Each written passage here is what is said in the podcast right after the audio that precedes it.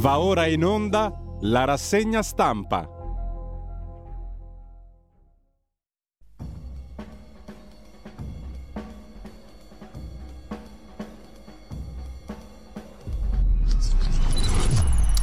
Radio Libertà, le trasmissioni tornano in diretta con la rassegna, rassegna stampa. Diamo il ben trovato ad Antonino Danna.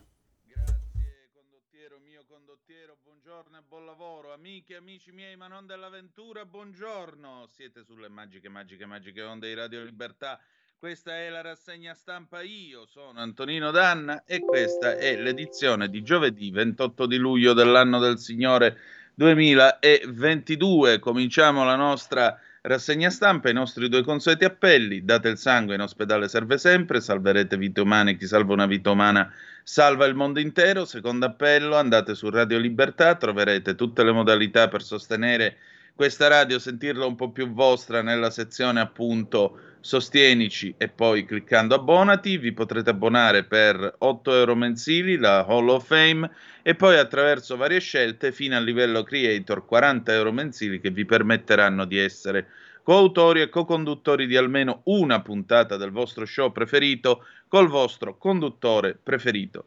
Banda alle ciance, quali sono i temi di oggi? Il centrodestra ha trovato la quadra per quanto riguarda la ripartizione dei seggi, nonché chi farà il eh, presidente del Consiglio. Il Premier sarà indicato da chi eh, prenderà un voto in più rispetto agli altri. Ci sono 98 collegi attribuiti a Fratelli d'Italia, 70 attribuiti alla Lega, 42 a Forza Italia. Poi vedremo i dettagli dell'accordo. C'è anche il tema delle famiglie, sono sempre più povere, due su tre non riescono a fare mh, fronte alle spese il gas che è aumentato ulteriormente mentre Cingolani presentava il suo piano per il risparmio del gas, cioè abbassare le temperature e tenere i termosifoni un'ora in meno al giorno e poi naturalmente abbiamo i balneari, Trump, l'omicidio di Catania, quindi anche la cronaca e tutto il resto. E poi un retroscena della stampa con la Lega che a quanto pare due mesi prima della caduta del governo Draghi sarebbe stata sondata niente meno che dall'ambasciata russa per conto eh, dei russi e poi vedremo che cosa scrive eh, in merito la stampa. Ma adesso è il momento di cominciare e cominciamo con un pezzo di Lucio Battisti del 1970, anche se mancano sette minuti, comunque 7.40 e eh, andiamo.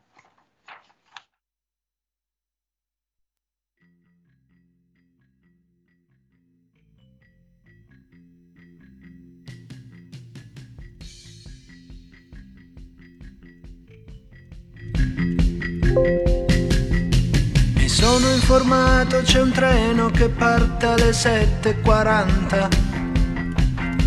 Non hai molto tempo, il traffico è lento nell'ora di punta. Ti bastano dieci minuti per giungere a casa, la nostra. La chiave ricorda che è sempre lì, lì sulla finestra far le valigie ricordati non scordare qualche cosa di tuo che a te poi mi faccia pensare. E ora basta non stare più qui. Ti rendi conto anche tu eh, che noi soffriamo di più. Ogni istante che passa di più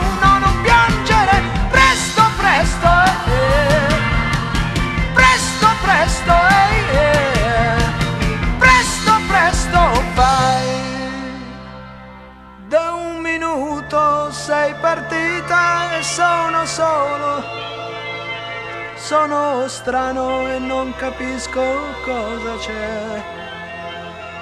Sui miei occhi da un minuto è sceso un velo, forse è solo suggestione. Ho paura o chissà che è possibile che abbia fin da ora già bisogno di te.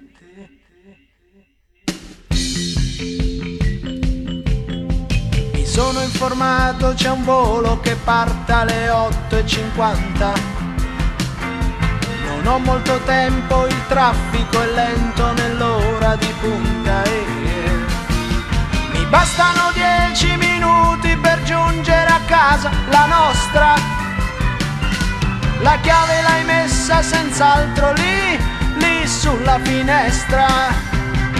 E nel far le valigie stavolta non devo scordare di mettere un fiore che adesso ti voglio comprare. Con l'aereo in un'ora sono lì e poi di taxi. yeah. Sono certo così, quando arrivi col treno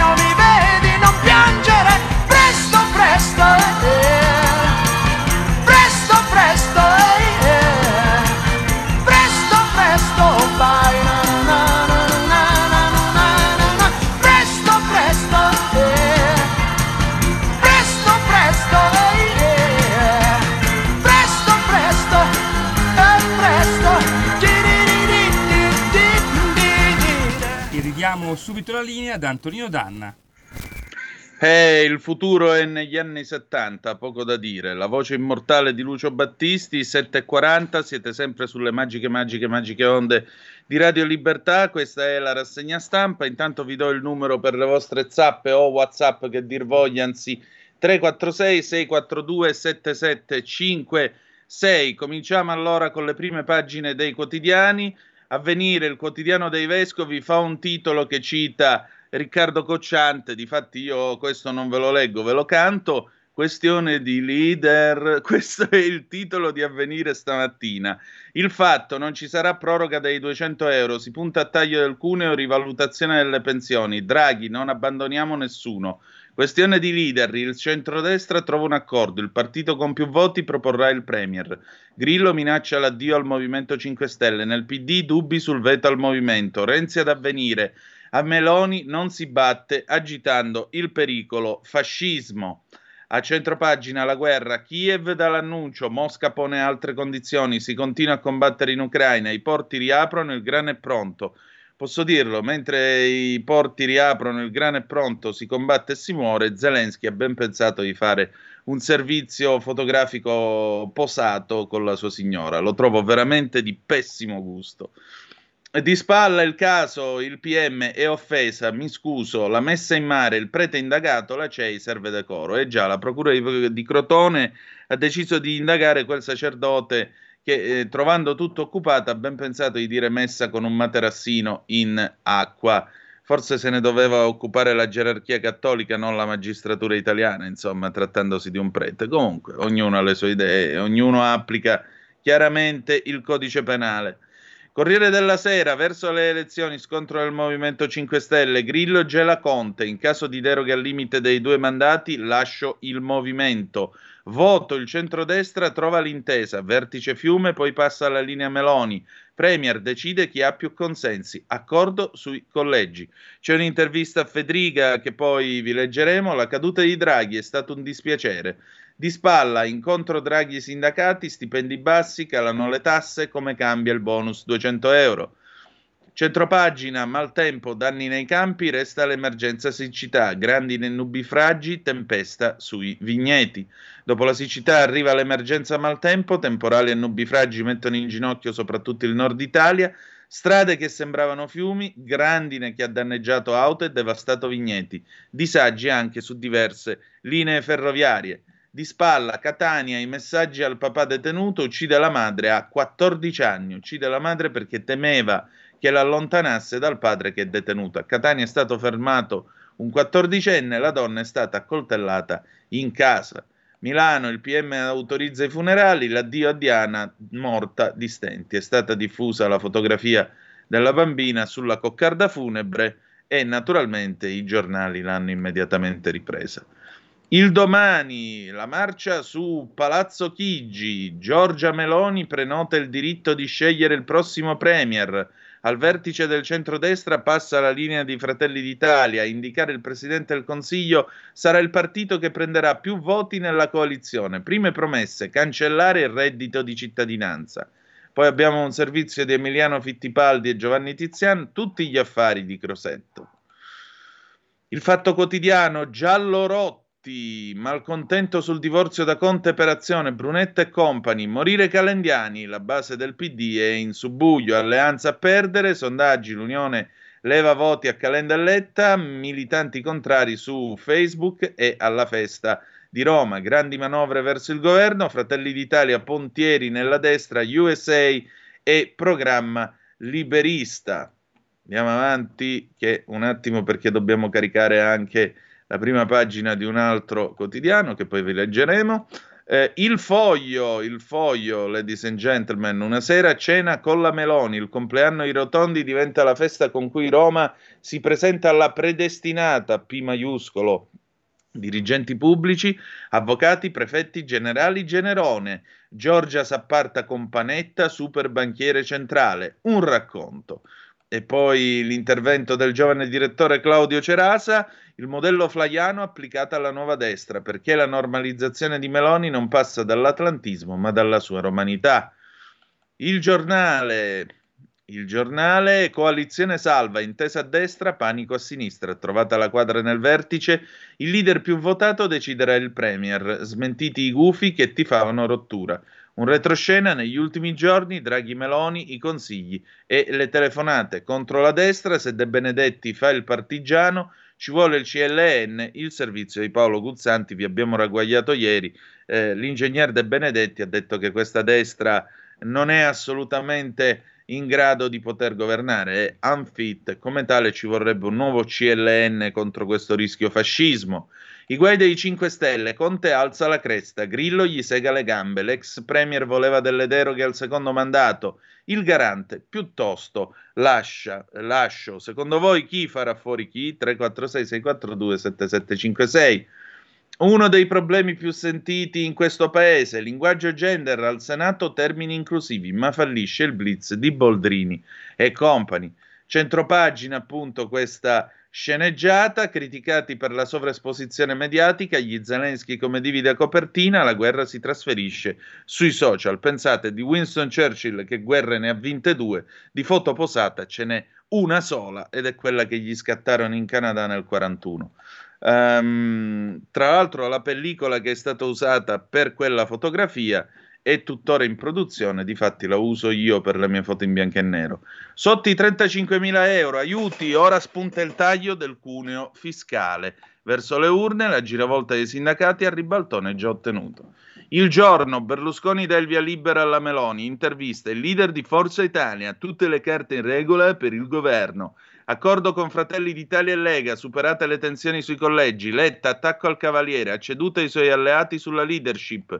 Rebus candidature Dem, ipotesi di Maio in un seggio blindato. A centropagina, Milano il calvario della bimba morta di fame e sette, la madre killer in cella. Posso andare al funerale?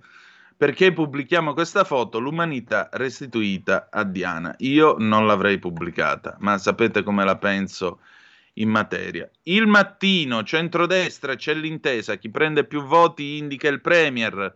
Eh, sì di Berlusconi, Meloni, Salvini, patto sui collegi, tensione nel centro-sinistra per i venti incrociati di Renzi e Calenda, la mediazione di Letta, l'intervista a Pier Ferdinando Casini, anche su questa vi ragguaglieremo, l'Italia rischia di essere l'anello debole dell'Occidente. Centropagina, Ronaldo stufo di Manchester, Azzurri 2 a 2 con la Dana, CR7 furioso, sondato anche il Napoli, quindi da Maradona e Meglie Pelé andremo a CR7 e Meglie Pelé. Il messaggero, centrodestra, accordo sul voto, eh, non può essere certo meglio di Diego perché Dios non si batte. Dicevamo, il messaggero, centrodestra, accordo sul voto, intesa tra Meloni, Salvini, Berlusconi su seggi e Premier, lo sceglie chi avrà più consensi. Tensione nel centrosinistra, letta media. Grillo e il giallo dell'ultimatum sul secondo mandato eh, intervista sia Casini che poi anche la Gelmini sono in sintonia con Calenda perché lui parla alle imprese. Tra l'altro la Gelmini lancia un appello alla Carfagna eh, perché spera di poter continuare a fare ulteriore strada nella politica italiana insieme a lei. Di spalla la firma prevista ad inizio agosto, il nuovo contratto dei comunali, aumenti fino a 102 euro al mese. Centropagina, no, non sono io, ma è una star dei social nel nord Europa, tutti in fila per una foto. Il riposo del tricheco, guardatelo come bello panzuto. sulle barche che affondano. Invece di barche che purtroppo affondano con un dramma, lo yacht sul veliero a tutta velocità pareva fuori controllo. Argentario parla l'unico testimone: ero sul mio gozzo, non aveva sole in faccia. Da Ponza Jesolo, la movida blindata contro gli eccessi dell'estate italiana. Purtroppo, purtroppo, ci sono due fattori quando si va in mare in Italia. Il primo è che molti credono che siccome questo è il paese dove tutto è permesso si possa fare quello che si vuole. Secondo, in mare molto spesso si adottano delle logiche da strada e si pensa che siccome una tavola blu si può correre col motoscafo a tutta birra, tanto almeno qui non ce n'è limite a differenza dell'autostrada. Ecco, il mare è una cosa seria, non è un posto dove correre col motoscafo, non è un posto dove scatenare le proprie eventuali sf- frustrazioni terragnole. Andiamo avanti. Il tempo, ver- ecco il momento, il momento preferito della rassegna stampa dal sottoscritto. Il tempo verso le elezioni premier a chi avrà più voti. Il vertice del centrodestra scioglie il nodo sul futuro presidente del Consiglio. Salvini, Meloni, Berlusconi alla Camera trovano l'accordo su tutti i punti. Dopo quattro ore di riunione, decisa anche la divisione dei collegi uninominali, che vi ricordo sono 98 Fratelli d'Italia, 70 la Lega, 42 Forza Italia. Centropagina, eccolo qui, immenso Osho. Movimento 5 Stelle in crisi sul doppio mandato, Conte promette deroghe, Grillo dice no, c'è Casalino che eh, insomma sembra sussurrare a Conte con lo sguardo furbetto. Com'è nata a finire la storia del doppio mandato? Che alla fine me ci hanno mannato. La Repubblica fa un titolo che eh, è evocativo se avete studiato la storia della guerra di Spagna e del franchismo.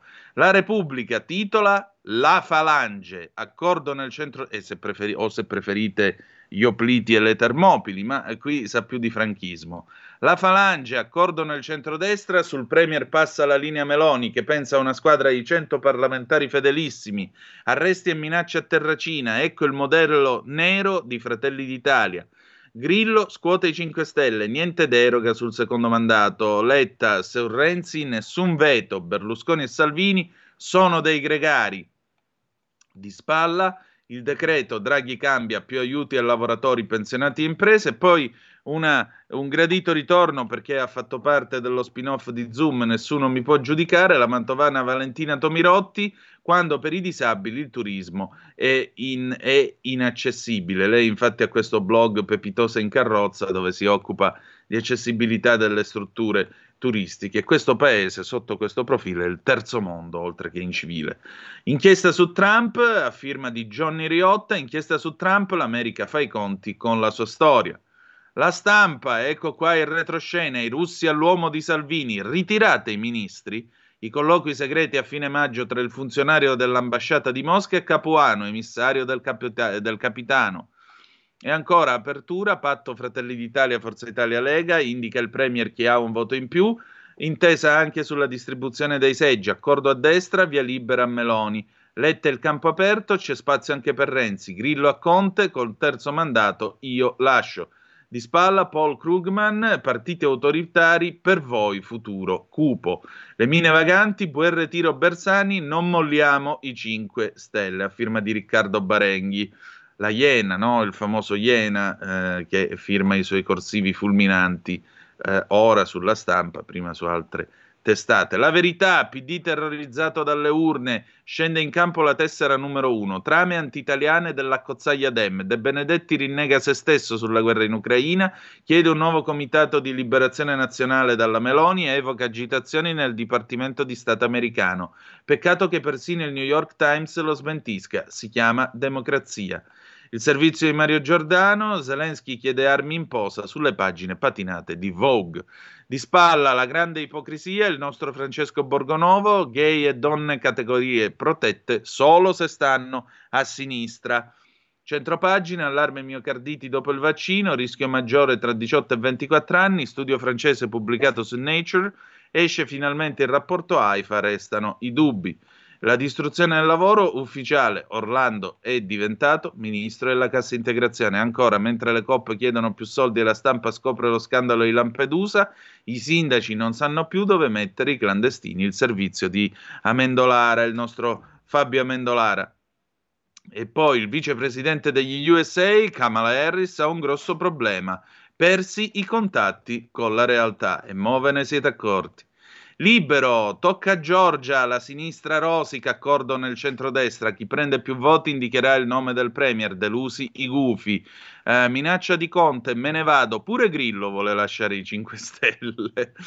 Eh, fango salutare l'opinione di Vittorio Feltri. Insultatela pure, così l'aiuterete. Centropagina, la destra non può governare, gli USA non vogliono.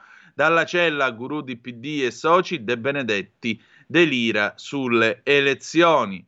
Eh, Sala cerca candidati per la lista di Gigino, Milano merita di più di un badante di Di Maio. Poi Renato Farina, abbandonata a morte di stenti, e quel viso di Diana tradita dalla mamma il quotidiano di Sicilia, sapete che abbiamo avviato questa collaborazione con gli amici del quotidiano di Sicilia, volano gli istituti tecnologici superiori in Sicilia, sette diplomati su dieci trovano subito un'occupazione.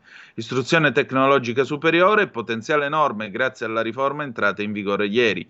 Gli ITS tornano finalmente al centro del panorama dell'istruzione italiana, in Sicilia i numeri sono incoraggianti, Secondo i, raccolti, i, dati raccolti da Indire, Istituto Nazionale Documentazione, Innovazione e Ricerca Educativa, che eh, ha effettuato il monitoraggio nazionale della formazione terziaria professionalizzante nel 22, in Sicilia ci sono 11 ITS, potenziale enorme, ma secondo tra l'altro il report Excelsior Union Camere ed Ampal, report mensile, nel mese di luglio sono previste 230 assunzioni relative a diplomati negli ITS e di queste il 48 il 43,8% è di difficile reperimento. La riforma degli ITS, entrata in vigore proprio ieri, ha l'ambizioso obiettivo di ampliare e potenziare la formazione professionalizzante di tecnici superiori. Quindi, come vedete, la soluzione è la formazione e il lavoro e non il reddito di cittadinanza.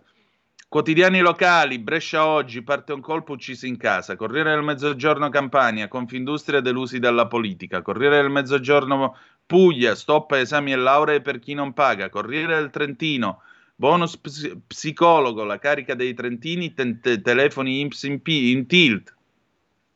Scusate, perdo colpi ogni tanto. Corriere del Veneto, spari tra turisti, Jesolo è un caso. Corriere della Sera, Dorso di Bergamo, l'accordo per sbloccare il campus. Corriere della Sera, Dorso di Brescia, Covid, ricompare la polmonite. Corriere della Sera, Dorso di Roma, Castelfusano, senza antincendio. Corriere Torino, siccità e temporali, allarme per i campi. Corriere dell'Alto Adige, Collegio di Bolzano, Sud Tirol, Volkspartei e centrosinistra trattano su tre nomi. Corriere di Bologna, festa dell'unità, il PD al prefetto, vogliamo chiarezza. Corriere Fiorentino, la Toscana avanti tutta sul rigassificatore. La Gazzetta del Sud, Messina e Sicilia, il patto a destra, tensioni nel Movimento 5 Stelle, Grilla a Conte, pronta a lasciare in caso di deroghe al limite dei due mandati. Gazzetta di Modena, lo scomparso non si trova, forse sono stati i lupi. Gazzetta di Parma, allarme ricoveri al maggiore, tanti anziani non vaccinati. Giornale di Brescia, infortuni sul lavoro, boom di denunce.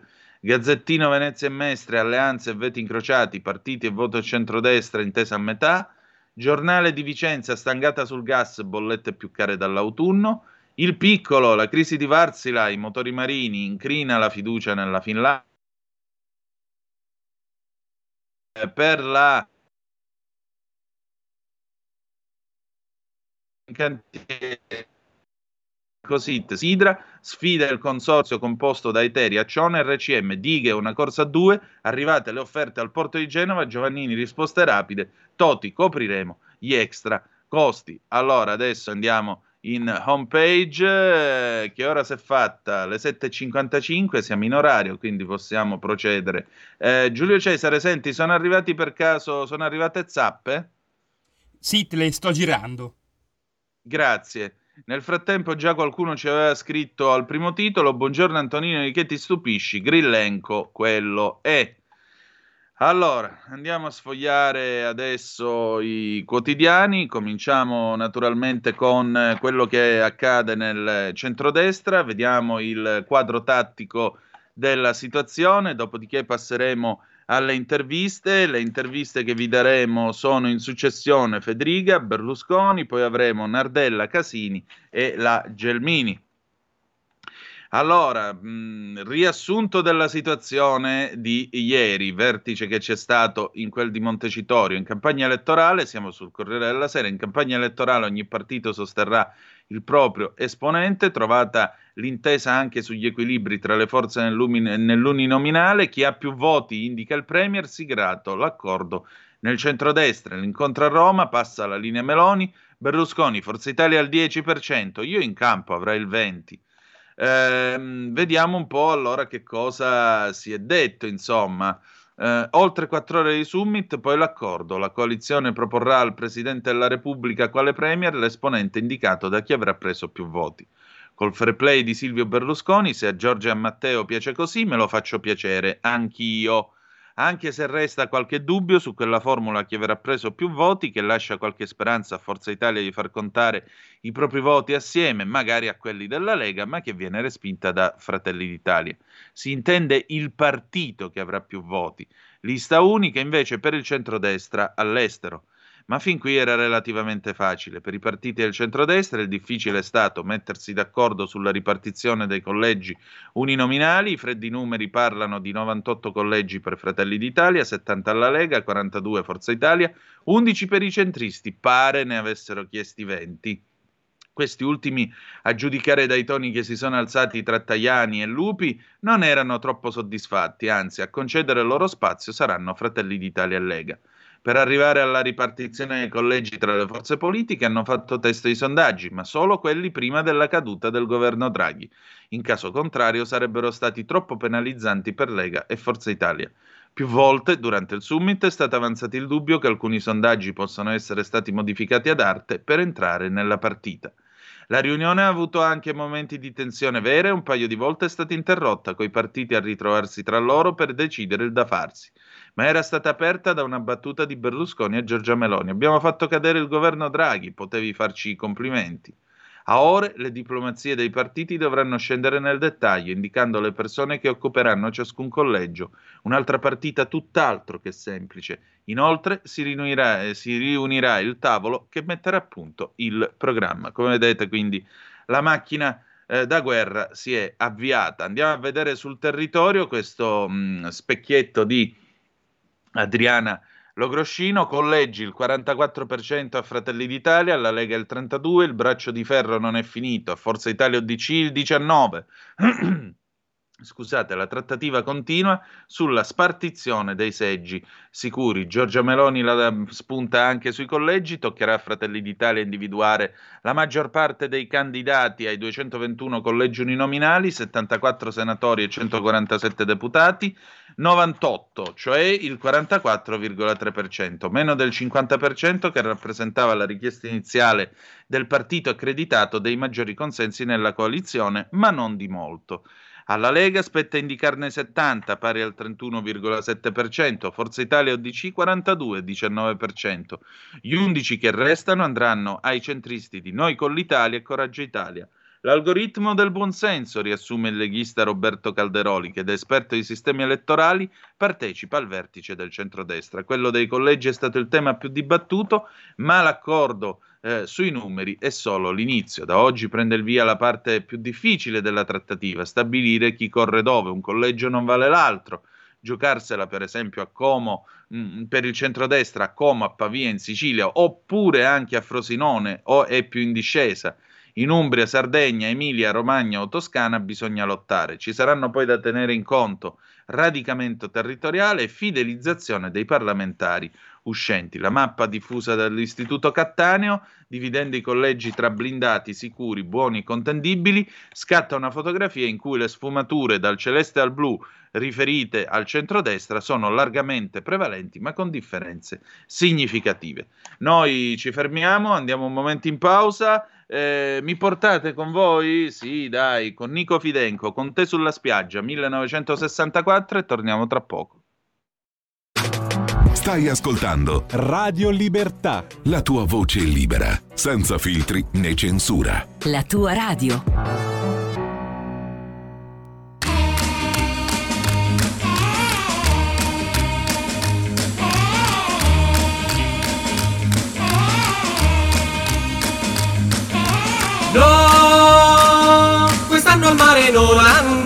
Con te sulla spiaggia.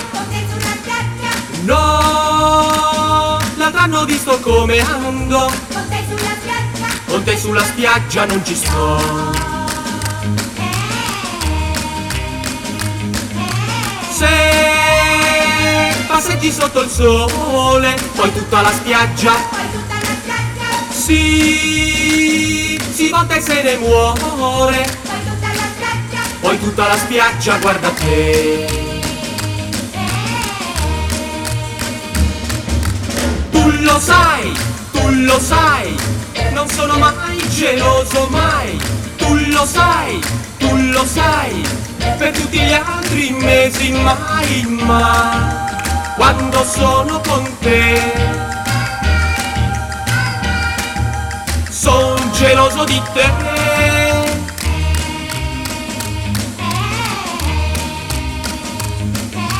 Se ti vedono nuotare da tutta la spiaggia, sì, si buttano nel mare.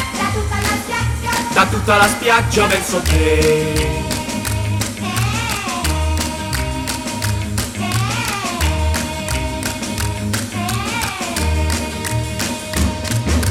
Tu lo sai, tu lo sai, non sono mai geloso mai.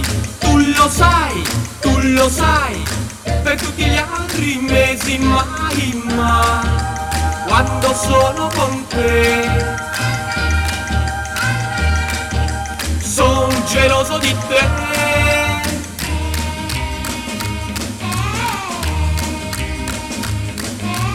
No, quest'anno al mare non andrò con te sulla spiaggia. L'altro anno ho visto come ando, con te sulla spiaggia non ci sto.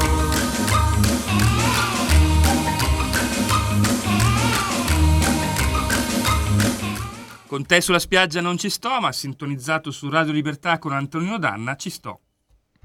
Grazie condottiero mio condottiero, amiche e amici miei ma non dell'avventura, ben ritrovati, siete sempre sulle magiche, magiche, magiche onde di Radio Libertà, questa è la rassegna stampa, Antonino Danna al microfono con voi. Eh, avete ascoltato Nico Fidenco nella lontana estate del 1964, quella che fu anche l'estate del tintinnio di Sciabole, secondo qualcuno, e infatti poi lo fu, eh, il famoso piano solo che venne poi sgamato nel 67 dall'Espresso. Ma eh, intanto qualche saluto sulla pagina Facebook, Anna Noto, buongiorno a tutti, buongiorno a te. Eh, Brunetta Etta, buongiorno Antonino e grazie, no, grazie a voi che ci mettete le orecchie e il tempo. Sono arrivate le vostre zappe. Lorenzo da Como, buongiorno Antonino, visto che presumibilmente alle prossime elezioni il Premier lo sceglierà la Meloni, non è forse meglio che la Lega cambi nome in Lega per Salvini, ministro dell'Interno? Poi, senza parlare sponsor, degli sponsor USA sull'abbigliamento tecnico militare 511, qua sta- si sta riferendo alle foto di Zelensky. Poi 45% degli, umino- degli uninominali alla Meloni, follia, fascisti alla meta. Io dopo 37 anni di Lega un fascista all'uninominale non lo voto. Poi abbiamo due avvisi, Salvini alla festa della Lega a Colico, ore 20, Palalegnone, Viale Padania, quando? Venerdì 29 luglio, e poi Attilio Fontana, sempre a Colico, eh, il 30 luglio alle 20, sempre al Palalegnone, Viale Padania, Colico LC, cioè Lecco, Festival Lago e, Ga- e Valli. Benissimo, torniamo a noi, torniamo a quello che eh, stiamo discutendo, a ciò che abbiamo in parola, appunto. Eh, vi dicevo, questa prima parte, questa prima parte della nostra rassegna stampa è dedicata al eh, concetto, diciamo così, al concetto dell'accordo che c'è stato tra eh, i leader del centrodestra su collegi uninominali e, e principi. E allora andiamo a vedere che cosa dice invece Federica. Cominciamo a sentire un po' di opinioni, poi sentiremo quella di Berlusconi. Mi è dispiaciuta la caduta di Draghi, siamo sempre sul Corriere della Sera. Basta propaganda, ora sì programmi. E allora eh, il collega Marco Cremonesi gli chiede: Presidente, dica la verità, ma a lei la caduta del governo Draghi è dispiaciuta? Eh, ma certo, dopo l'operazione dei 5 Stelle, però, era diventato inevitabile. Federica, il presidente del Friuli eh, Venezia Giulia, anche il presidente della conferenza delle regioni. Colui dunque che col governo ha collaborato per includere la voce dei territori nelle decisioni non è preoccupato per le questioni so- cruciali che ci sono sul tavolo, non teme che su molti dossier si debba ripartire quasi da capo? Non c'è dubbio che la caduta del governo crei instabilità nel sistema, ma le dico anche che rispetto a una mia previsione iniziale che era molto buia, credo che Draghi e il presidente Mattarella siano riusciti a dare continuità ai lavori, una continuità che non è soltanto di ordinaria amministrazione. Penso che il lavoro dei due presidenti ci abbia messo al riparo dai pericoli. Ma la messa a terra del PNRR non la preoccupa? Dirlo è fin banale, è evidente che poi il costo del gas e delle materie prime espongono le nostre imprese e tutto il sistema a uno stress oggettivo. Ora si tratta di saper mettere le reti di, pre- di protezione. Ma non era meglio far terminare il mandato a Draghi? Lei me lo chiede come se fossero state la Lega o Forza Italia a far cadere il governo. E invece la ricostruzione deve essere sincera. Il governo è caduto perché i 5 Stelle hanno deciso di non votare la fiducia a un provvedimento del governo che sostenevano. Voi però avete chiesto che il Movimento 5 Stelle fosse messo fuori. Se il centrodestra non avesse chiesto di andare avanti senza gli stellati, il governo sarebbe stato messo in condizione di ingestibilità, una condizione in cui a pochi mesi dal voto sarebbe stato esposto a tutte le pretese e tutte le bufere. Del resto c'è stata anche una scelta del PD. Quale? I democratici non volevano fare una maggioranza senza i 5 Stelle, volevano tenerli in maggioranza per le loro questioni elettorali, ipotizzavano un futuro con loro, ma al di là delle strumentalizzazioni di una parte o dell'altra, sapevamo tutti che era una maggioranza difficile. Se poi una parte fa mancare il suo appoggio, una situazione delicata diventa esplosiva. Se lei fosse stato Draghi, avrebbe accettato di fare il Premier senza 5 Stelle? Penso che le valutazioni di Draghi siano non soltanto molto più autorevoli delle mie, ma anche con una consapevolezza ben superiore. Detto questo, se io fossi stato Draghi avrei dato le dimissioni quando il Movimento 5 Stelle ha strappato. Però ripeto, lui e il presidente Mattarella erano in grado di fare valutazioni molto più approfondite. E adesso il centrodestra è dato vincente alle elezioni del, set- del 25 settembre. Ne è convinta anche lei? Ma si figuri un po' se mi lancio in previsioni del genere. Alle elezioni tutti partono alla stessa linea. La mia speranza è che l'intero centrodestra sappia costruire un programma che non dica che cosa farà il giorno dopo le elezioni, ma come vuole lasciare il paese dopo cinque anni. Giorgia Meloni Premier, come la vede? Io credo che tutte le forze politiche nell'alveo democratico abbiano assolutamente il diritto di esprimere un candidato. Se c'è una cosa che odio è la demonizzazione dell'avversario. Torniamo all'autonomia. Fratelli d'Italia sarà d'accordo? Io penso di sì. Credo che l'autonomia sia uno di quei temi in cui si trovi la convergenza non solo nelle coalizioni, non solo tra le coalizioni, ma anche da nord a sud. Ci sono peraltro regioni del Mezzogiorno che hanno chiesto ulteriori forme di autonomia. E io credo che questo sia un tema sul quale si possa trovare l'unità per una grande riforma istituzionale. Però le resistenze ci sono state fino a stamattina giù di lì. Tutte le forze politiche hanno cambiato il loro punto di vista su questo tema, tranne forse una volta di più i 5 Stelle. D'altronde, loro non hanno né governatori né sindaci, non hanno nessuno che si debba misurare ogni mattina col fatto di non avere le competenze per intervenire su questo o quel problema. Andiamo a vedere allora che cosa ha detto Berlusconi. Berlusconi ha parlato con Il Giorno. Andiamo a vederlo. Che pagina è? Sì, eccolo qua. Quindi Federica dice l'autonomia tutto sommato la Lega se la porta a casa c'è la possibilità di fare una grande riforma e vediamo invece che cosa dice Berlusconi. Anche Giorgia può guidare il governo, la sinistra è divisa. Il Cavaliere soddisfatto dell'incontro, il centrodestra è unito, da Letta a Calenda una operazione trasformista, delusione per i fuoriusciti, rilancio sull'agenda Draghi. Antonella Coppari intervista il Cavaliere su emittenza, quindi soddisfatto del vertice? Sono soddisfatto prima di tutto perché dalla riunione di oggi esce un centrodestra unito, non sui posti ma sulle idee, sul programma, sui progetti per l'Italia e anche, ma questo è secondario, sui criteri per indicare il candidato premier. Abbiamo ancora molto lavoro da fare, ma i presupposti sono ottimi. Si lavora con lealtà e cordialità reciproca, ma soprattutto con la consapevolezza della grande responsabilità che abbiamo verso gli italiani e delle grandi attese che la maggioranza degli elettori ripongono in noi. Letta e Calenda fanno capire che la coalizione è quasi un espediente tecnico dovuto alla legge elettorale per superare la quota maggioritaria. In pratica, quindi, Letta e Calenda stanno dicendo di voler seguire le regole del peggiore trasformismo, chiedere i voti in nome di qualcosa di diverso che vorranno fare davvero. Questo è il modo di restituire ai cittadini la fiducia nella politica?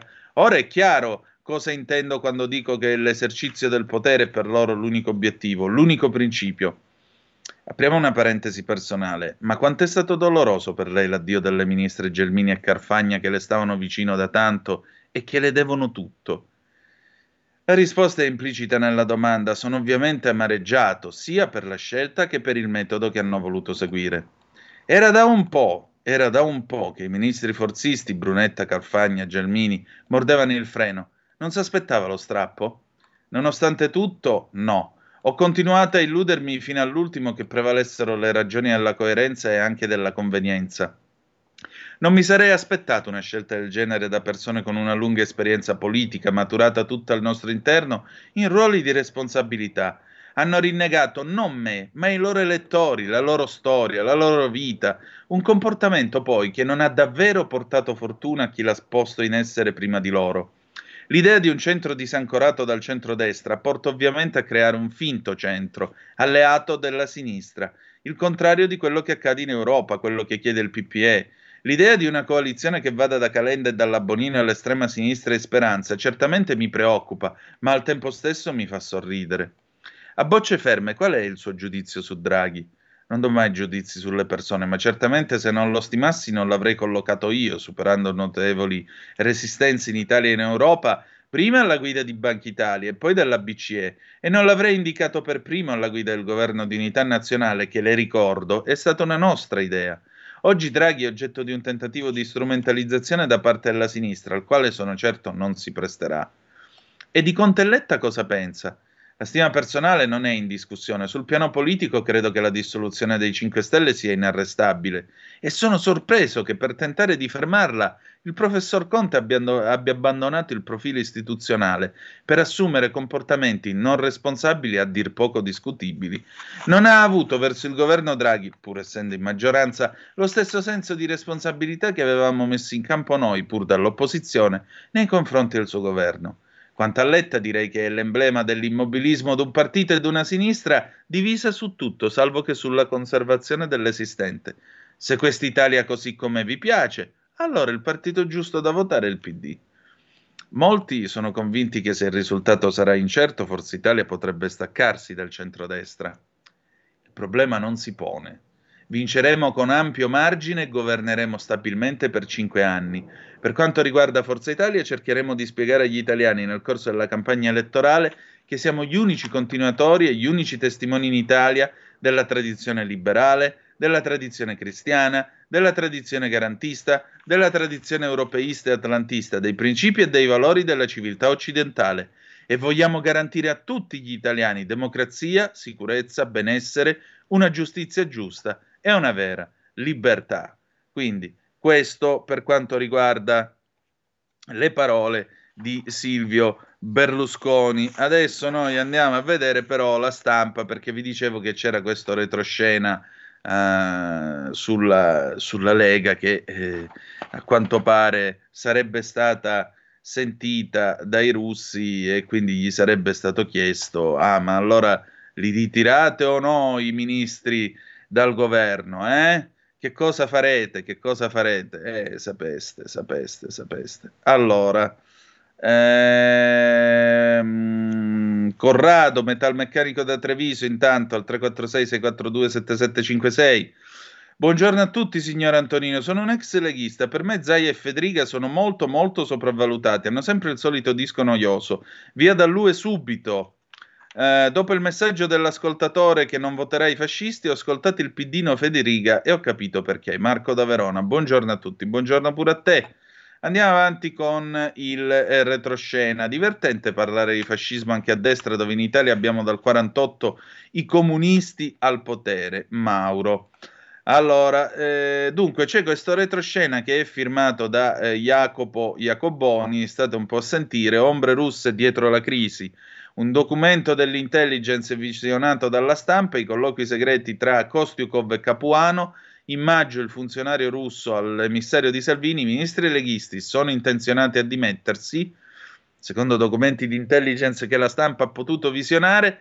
Alla fine di maggio Oleg, Oleg Kostiukov, importante funzionario dell'ambasciata russa, domanda a un emissario del leader leghista se i loro ministri sono intenzionati a rassegnare le dimissioni al governo Draghi, lasciando quindi agli atti un interesse fattuale di Mosca alla destabilizzazione dell'Italia. In quei giorni Salvini e il Movimento 5 Stelle stanno scatenando l'offensiva contro l'allora Premier, rispettivamente, con la campagna d'opinione e la risoluzione parlamentare che punta a chiedere il no all'invio delle armi in Ucraina. E i russi ritengono che sia giunto il momento di poter esplicitare il passo più grave. Kostiukov eh, domanda al consigliere per i rapporti internazionali e leader della Lega Salvini, Antonio Capuano, ex deputato napoletano di Forza Italia, oggi non più parlamentare che in passato sostenne di aver aiutato l'allora ministro Frattini in alcuni dossier internazionali, se i leghisti si vogliono ritirare dal governo, in sostanza facendolo cadere. Il diplomatico, facendo trasparire il possibile interesse russo a destabilizzare gli equilibri del governo italiano con questa operazione, avrebbe chiesto se i ministri della Lega fossero intenzionati a rassegnare le dimissioni al governo. Ora che io sappia, Giorgetti è al suo posto, eh, la Stefani è al suo posto e Garavaglia è ancora al suo posto e così tutti i sottosegretari. Mi pare che Morelli faccia ancora il vice ministro alle infrastrutture, per cui traete voi le vostre, le vostre conclusioni. Kostiukov, vicario dell'ufficio politico dell'ambasciata russa a Roma, Ah, a proposito, la Lega ha anche votato, o mi sbaglio, voi c'eravate con me, smentitemi se non è vero. Sbaglio o quando si è votata la fiducia per la prima volta al governo Draghi, la Lega ha votato la fiducia al governo? Al Senato? A me pare proprio di sì. Quando furono 173 i sì a favore. Torniamo a noi. Kostiukov, vicario dell'ufficio politico dell'ambasciata russa a Roma, è l'uomo che, come forse ricorderete, compra materialmente in quei giorni biglietti aerei per la tentata e poi abortita missione di pace di Salvini a Mosca. Biglietti che, il capo, che il capoleghista ha spiegato poi di aver rimborsato, ma, ma ovviamente il problema non è solo quello. Mentre aiutavano ad acquistare i biglietti, i russi si interessavano alle sorti del governo italiano. Tutto questo avviene in una serie di conversazioni tra il 27 e il 28 maggio del 22. Il 26, il giorno prima, Draghi ha parlato al telefono con Putin per provare a sbloccare la crisi del grano. Uscirà da, da, dalla telefonata con un amaro non ho visto spiragli di pace. Con una mano Putin parla con Draghi, con l'altra mano i funzionari russi si, adu- si adoperano con la Lega contro Draghi. In tutta la primavera del 22 l'attivismo russo in Italia è stato attentamente monitorato. A inizio maggio Capuano sarebbe stato contattato da un esponente, non si fa il nome di questa donna, nota del redattore, del partito di Vladimir Putin, Russia Unita, che informata della missione programmata per il leader del Carroccio, si sarebbe offerta di ehm, supportare il consulente di Salvini nell'organizzazione della trasferta, suggerendogli in prima battuta di prelevare il denaro necessario per effettuare tutti i pagamenti previsti nel corso della trasferta, da convertire in rubli in roco, essendo inutilizzabili carte di credito e bonifici bancari. In tale contesto il consulente avrebbe già riferito di incontri già fissati col ministro Sergei Lavrov, col quale sarebbe stato programmato un pranzo per il 6 maggio del 22 e col presidente della Camera Alta dell'Assemblea federale russa, Valentina Matvienko. Matvienko, piccola parentesi, è un oligarca non da poco, possiede una straordinaria proprietà in Italia sulla costa di Pesaro, 26 ettari di territorio, 650 metri di costa disponibile, totalmente privatizzata, casa di 774 metri quadri. Una delle più potenti funzionarie del regime del Cremlino, quella che il 23 febbraio del 22 ha firmato la richiesta di truppe russe all'estero, ossia l'entrata in guerra della Russia con l'Ucraina. Una donna che è sotto sanzioni dell'UE addirittura dalla prima ondata il 21 marzo del 14 assieme a uomini come Vladislav Surkov, allora consigliere di Putin, il mago del Cremlino, e Sergei Narishkin, oggi capo dell'SVR, i servizi esteri russi. Non è chiaro perché questa magione sia sta- non sia stata sequestrata nel momento in cui scriviamo. Comunque, il 27 di maggio, allora Lavrov, Matvienko, forse anche Putin, questa è la triade che i russi promettono di far incontrare al capo della Lega a Mosca. Il 19 maggio del 22 Salvini aveva già incontrato riservatamente l'ambasciatore russo, col quale avrebbe discusso anche dell'eventuale viaggio di Papa Francesco in Russia, ravvisando uno spiraglio circa la possibilità che esso si concretizzi alla luce della disponibilità del diplomatico, che avrebbe unicamente posto una non meglio identificata condizione ritenuta tuttavia superabile. Il 27 maggio in Vaticano il cardinale di Stato Pietro Parolin vede Salvini, appunto il consulente capuano, che evidentemente non è un mitomane. E qui entra in gioco la disponibilità di un terzo paese, non del tutto amichevole con Mario Draghi, la Turchia di Recep Tayyip Erdogan, che Draghi definì senza tanti giri di parole un dittatore. Sì, ma Draghi è anche quello che è andato in visita dal dittatore, ribadendo l'alleanza e la cooperazione Mm, di Roma e Ankara sul tema della guerra per la pace nel Mediterraneo e tutti quei bei discorsi che si fanno in questi incontri di Stato. Quindi è ancora un dittatore o è un partner? Apprendiamo che la logistica del viaggio dovrebbe prevedere uno scalo intermedio in Turchia prima di arrivare a Mosca. In questo contesto si inserisce la vicenda specifica diventata già pubblica e confermata anche dall'ambasciata russa dei voli che il capoleghista non riesce ad acquistare. Gli viene in aiuto Kostiukov però Finora non si era però mai saputo il tenore dei colloqui tra russo e il consulente del leader leghista. Kostiukov, dettaglio notevole, sarebbe figlio di Igor Kostiukov, capo del GRU, i servizi militari di Mosca, pezzo grossissimo dell'apparato putiniano. Abbiamo chiesto all'ambasciata russa a Roma una conferma smentita sui legami tra i due e non abbiamo ricevuto alcuna risposta.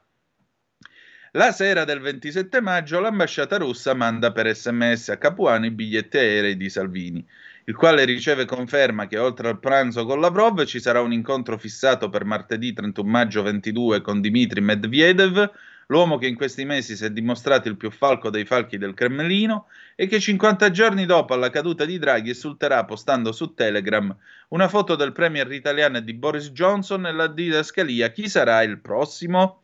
Salvini, veniamo a sapere, avrebbe precisato che il suo obiettivo sarebbe di riuscire a ottenere qualcosa a livello mediatico, fosse anche soltanto una pacca sulla spalla.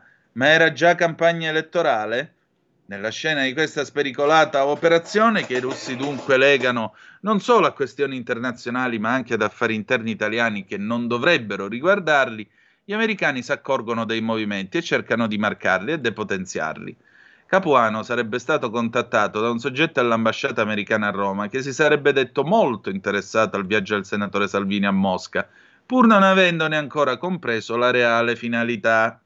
Capuano, potrebbe, eh, Capuano avrebbe risposto di non poter fornire dettagli agli americani e avrebbe rilanciato la palla chiedendo di vedere eventualmente dopo il viaggio in Russia l'allora incaricato d'affari all'ambasciata USA, sollecitandolo a organizzare un incontro del leader leghista con esponenti di altissimo livello a Washington. Gli americani, sappiamo da fonti qualificate, ovviamente non daranno mai seguito a questa cosa, ma continueranno a tenere discretamente d'occhio questa vicenda. Dopo l'ultimo contatto con i russi, che, annuncia de- che, annuncia la decisione di Salvini di rinunciare all'impresa, Kostiukov compre- compie l'opera. Di fronte a un Capuano in agitazione per la possibile irritazione del Cremlino, lo rassicura di non preoccuparsi per gli impatti su Mosca.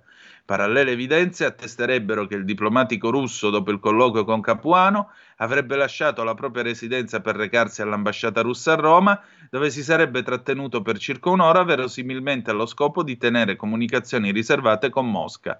Il viaggio leghista a Mosca è fallito, ma c'è ampio e soddisfacente materiale per l'operazione caduta di Draghi. Tutto questo avviene due mesi prima dell'impallinamento di Draghi, quando tutti gli attori si muovono ancora nel regno delle possibilità e commettono dunque qualche spericolatezza. Non sappiamo cosa successe nell'ultimo mese e mezzo, se gli interessi russi per le scelte dei ministri italiani si siano riappalesati. Certo fanno impressione a rileggerli in questa luce le parole pronunciate dal premier italiano in quello che resta il suo ultimo discorso in Senato. In politica estera abbiamo assistito a tentativi di indebolire il sostegno del governo verso l'Ucraina, di fiaccare la nostra opposizione al disegno del presidente Putin. Lascio questo retroscena al vostro commento al 346 642 7756. Poi mi dite chi è che ha fatto cadere il governo, perché ribadisco chi è che gli ha votato la fiducia. Tornando a noi, allora, ehm, ragguagliatevi di questo prima di passare a Nardella, Casini e la Gelmini. Ci sono alcune zappe perché voi siete scatenati e vi ringrazio della vostra presenza al 346 642 7756. Nel caso voterò qualunque padano, magari di Grande Nord, un fascista burino mai. Pino il portoghese, eccolo qua. Ciao Pino, ciao Antonino. Mia moglie continua a volerti bene per la musica da spiaggia. Grazie, ma io tra moglie e marito il dito lo ficco in tasca. Riguardo alla coalizione va bene le cose tecniche, ma non ho ancora sentito di accordi sul programma del governo che speriamo nasca a settembre. Ciao da Pino. Francesco da Genova ci manda le foto da Boccadasse stamattina. Carnellone, se puoi per favore proiettale perché sono delle foto che veramente vale solo la pena. Grazie, grazie, grazie davvero, caro Francesco. Vatta a fare un bagno alla facciazza mia. Poi divertente parlare di fascismo appunto anche a destra, dove in Italia abbiamo dal 48 i comunisti al potere, Mauro. Stefano, non ricordo se Federica sia ancora nella Lega o meno. Quest'ala della Lega è quella che ci ha fatto perdere 10 punti. Speriamo cambino casacca. Giovanni da Bergamo, ciao Giovanni, buongiorno Antonino. A quei leghisti che dicono di non votare la Lega se, si, se candida Tizio o Caio, ricordo che è molto meglio fare un governo e poi eventualmente disfarlo piuttosto che essere all'opposizione e subire il governo dei migliori. Capito l'antifona? Poi, eh, buongiorno a tutti, l'ex leghista, no, queste ve le ho lette tutte quante. Pim pom, comunicazione di servizio per la regia è arrivato le opere ai giorni, adesso ti giro tutto quanto sulla zappa, caro condottiero, mio condottiero, ok? Perfetto, eccellente. Aspettate un attimo che io adesso giro, adesso io giro questa registrazione, così alle 9.05 avrete il novizio, che pensate oggi parla del caso Monica Levinsky, quindi ci sarà da divertirsi. Allora, altre zappe che sono arrivate una dietro l'altra. Um, dov'è? Fantastico, la Lega è amica stretta del partito di Putin, voterò Lega proprio per questo.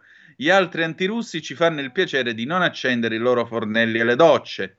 Antonino, adesso capisci perché Stampa e Repubblica perdono copie. Poi Laura da Bologna, ciao Laura, se c'è qualcuno che ha fatto dei pastrocchi e degli accordi sotto banco, ma in tutta evidenza, scusate che gli occhi mi ballano, e tal Ciampolillo che entrava per ultimo in aula perché le negoziazioni prevedono anche la dimostrazione del proprio potere da Baywatch. Poi era preferibile che uscissero dalla Lega Salvini, Federica e tutti gli altri politici non più leghisti. La Lega non esiste più. La Lega è nata per liberarsi della politica romana. Salvini ci consegna nelle braccia della Meloni che più romana non si può. Jacoboni è un fan di, di Charles Dickens, libro preferito Le allegre comari di Windsor. Poi mm, Rosi, ciao Rosi, intanto complimenti ad Antonino, no, complimenti a te, grazie al tuo tempo. I progressisti cosiddetti non risparmieranno a Giorgia Meloni i soliti banali, rabbiosi epiteti eh, di chi non ha altri argomenti, hanno studiato per nulla. Giorgia fa paura, di destra e pure donna.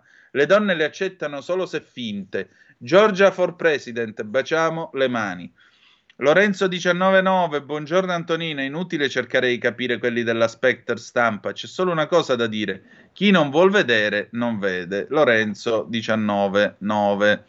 Grazie Lorenzo. Allora, passiamo adesso a ragguagliarvi appunto di quello che diceva Nardella, perché Nardella, sapete che c'è stata la carica dei sindaci, no? Che erano tutti invalvolati questi 2000 sindaci che volevano che l'immaginifico Draghi restasse al potere perché il popolo lo vuole, quindi l'acclamazione, no? Sapete, eh, la, la, Romano Pontifice Eligendo del 1975 è stata una costituzione apostolica varata da Sua Santità Paolo VI, oggi santo, i- nella quale, se mal non ricordo, era ancora prevista l'acclamazione del collegio cardinalizio nei confronti del pontefice, quindi si sarebbe potuta saltare la, vo- la votazione e acclamare direttamente il Papa. Quindi vedete che queste cose, i 2000 sindaci, il clochard,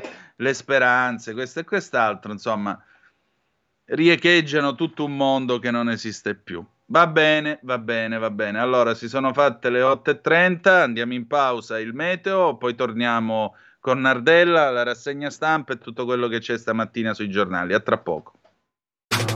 Stai ascoltando Radio Libertà. la tua voce libera, senza filtri né censura. La tua radio.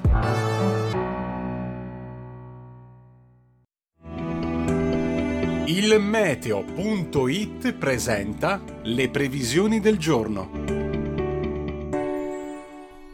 Lo scudo anticiclonico non è più forte come nei giorni scorsi e lascia spazio a qualche infiltrazione instabile. In mattinata bel tempo, soleggiato anche con cieli sereni quasi ovunque, da segnalare addensamenti sparsi al nord-ovest in genere senza piogge associate. Nel pomeriggio andrà lievemente aumentando l'instabilità, in particolare sull'arco alpino, al nord-ovest e sulla dorsale appenninica meridionale, settori dove non sono da escludere dei rovesci, sempre asciutto altrove seppur con più nubi. Per ora è tutto da ilmeteo.it dove il fa la differenza. Dettagli maggiori sulla nostra app. Una buona giornata da Alessandra Tropiano.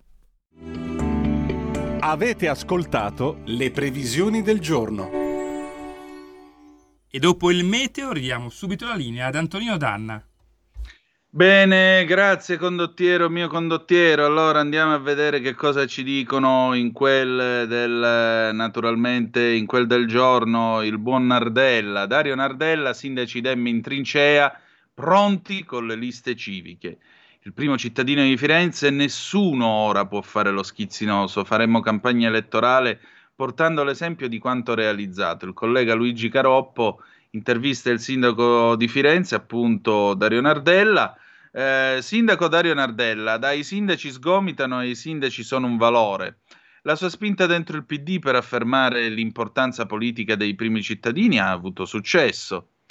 I sindaci non sgomitano, ma sanno amministrare, conoscono i problemi dei cittadini dai quali sono riconosciuti come le figure politiche e istituzionali più vicine, dice il sindaco di Firenze. Abbiamo dimostrato la nostra credibilità nell'appello dei 2000 sindaci a favore del governo Draghi. Io vi vorrei ricordare però che in Italia ci sono 8000 comuni. Cioè 2000 su 8000 quant'è? È il 25%. Ma il 75 non ha firmato a favore del governo Draghi. Comunque, un fatto mai visto prima. Perciò credo molto nei primi cittadini anche come attori politici che possono fare la differenza in campagne elettorali come questa. Forse i primi cittadini dovrebbero occuparsi di gestire bene le città, specialmente la capitale d'Italia che è in mano al centro-sinistra, ma questa è una mia, eh, che volete, una mia sbrasata che tiriamo fuori dal- da questo discorso, la- la- la mettiamo al lato di questa intervista. Letta vi vuole in prima fila nella campagna elettorale, fondamentali per la vittoria. Sarete un valore aggiunto o primario? Letta sta facendo un grande lavoro per costruire una coalizione larga e competitiva perché con questa legge elettorale non ci sono terze vie. O vince il fronte europeista e democratico o quello conservatore delle destre. Il segretario ha riconosciuto la nostra forza e nella riunione coi sindaci Dem lo ha confermato. Saremo la prima linea del PD nelle città grandi e piccole. Molti di noi non saranno candidati al Parlamento perché è bene rimanere alla guida delle città per portare a termine le tante sfide, ma ci comporteremo tutti come se lo fossimo. Come potete incidere con l'esempio della politica del fare, rimettendo in pista le vostre liste civiche? Lavoreremo senza tanti slogan o parole vuote, ma portando l'esempio di quanto fatto nelle nostre città. L'ambiente, l'attenzione agli anziani, la scuola e la sanità, le opere pubbliche per i trasporti. Daremo un contributo centrale al programma elettorale nazionale. Abbiamo già deciso con Letta di rivederci per scrivere nero su bianco le proposte. Siamo anche pronti a dare una mano alla nascita di liste civiche che traggano forza dalle esperienze civiche maturate nelle città che governiamo. Letta ha caricato lo spogliatoio, vuole un partito con gli occhi della tigre che vada porta a porta. È pronto? Prontissimo. Il PD ormai da tempo ha invertito la rotta e le destre sono più divise di quanto non sembri. Noi abbiamo la spinta delle vittorie nelle amministrative del 2021 e quest'anno. La partita è apertissima. Letta ha fiducia nei territori per le candidature, c'è apertura anche a te a nomi della società civile, ma le correnti nel PD non ci sono più? Le correnti non sono un male, soprattutto se portano idee al dibattito. Il dato nuovo e decisivo di queste elezioni che Letta ha introdotto è l'attenzione ai territori affinché non vi siano candidati calati dall'alto e l'apertura alla società civile per superare la politica dell'establishment, cioè non bastavano, non bastavano i grillini, adesso anche la società civile. Il PD deve essere abile a tenere dentro sinistra e centro, non facile. E Renzi? Nessuno può permettersi di fare lo schizzinoso in questo momento. O vince la Meloni o vinciamo noi. Per questo sostengo il lavoro paziente di tessitore di Letta per unire tutti, a partire da chi ha sostenuto il governo Draghi, ma senza pregiudizi verso sinistra e verdi. La legge elettorale consente a ogni partito di allearsi mantenendo la propria identità anche sul programma. Se evitiamo i veti e i personalismi e mettiamo al centro pochi e chiari temi che ci vedono concordi, possiamo farcela. Va bene. Eh, nel frattempo, però, sapete che c'è stato uno psicodramma nel Movimento 5 Stelle, perché sapete che qua siamo arrivati veramente all'assurdo che di vaffanculo in vaffanculo sta per partire un vaffanculo di Grillo nei confronti di Conte. Il diktat dell'elevato, siamo sempre eh, nel, nel, sul giorno. Ah, vi chiedo scusa per aver pronunciato più volte la parola con la V, ma ormai è una parola sdoganata perché vi ricordo che è un'ideologia oltre che un partito. Quindi, eh, certo, non fa fino e mi scuso con voi. Grillo avverte Conte: resti il limite sui mandati o lascio il movimento. L'ex premier vuole recuperare alcuni big 5 Stelle che resterebbero fuori lista Giallo su una telefonata smentita dal leader. Eh, presidente. Presidente Conte, eh no, no, no, no, no, lei non è stata a scuola dal Cardinal Casaroli, eppure lei, essendo stata a Villa Nazareth e avendo conosciuto lì il cardinale, il futuro cardinale Parolin, dovrebbe saperlo. Il cardinal Casaroli, che di Parolin fu maestro e che lei ben conosce, diceva sempre io non smentisco mai una notizia, perché una notizia smentita è una notizia data due volte. Vabbè. L'ipotesi di un nuovo simbolo. È a minacciare di lasciare il Movimento 5 Stelle è proprio lui, l'elevato e garante, il cofondatore, allora volevo proprio dire che per Conte la strada per mantenere la leadership di quel che resta della creatura politica grillina è davvero tutta in salita. E infatti ieri Beppe Grillo ha fatto un gesto che dimostra la sua determinazione nel difendere la regola del doppio mandato, al punto da lanciare un out-out se la medesima norma verrà aggirata. Se deroghi al secondo mandato, avrebbe detto Grillo in una telefonata di fuoco all'ex avvocato del popolo, dovrai fare a meno di me. Lascio il Movimento 5 Stelle. Una notizia che non poteva certo restare appesa per molto e infatti nel giro di poche ore ecco la smentita. Almeno a parole ovviamente tra me e Beppe Grillo non c'è stata nessuna telefonata ieri sera e quindi nessun out-out, ha spiegato Conte. Smentisco categoricamente tutte le indiscrezioni in merito. Qualcosa tuttavia scricchiola, eppure parecchio, visto che il Movimento 5 Stelle si trova di fatto isolato dal gioco delle prossime alleanze a sinistra e dentro il Movimento 5 Stelle la base parlamentare ribolle proprio perché Conte sembrerebbe intenzionato a concedere alcune deroghe alla tagliola del secondo mandato. Tra questi ci sarebbero non solo Paola Taverna, ma anche Roberto Fico e altri personaggi a cui però Grillo stesso, in conversazioni private, avrebbe invece chiesto il passo indietro. Le prossime 48 ore col rientro di Conte a Roma diventano dunque decisive. Grillo non accetta deroghe. Conte, stando alle voci interne del movimento, non vuole lo scontro con Grillo, mentre sale lo sconforto dei parlamentari con due mandati alle spalle. Il simbolo è di Grillo, anche se Conte dovesse decidere di rompere, e non lo farebbe mai. In questo caso, però, andremmo a sbattere. È Grillo che ci lascia senza Movimento 5 Stelle, non il contrario, dice un big stellato. Altra questione le parlamentari e la selezione dal basso che da sempre ha contraddistinto le candidature in Casa 5 Stelle.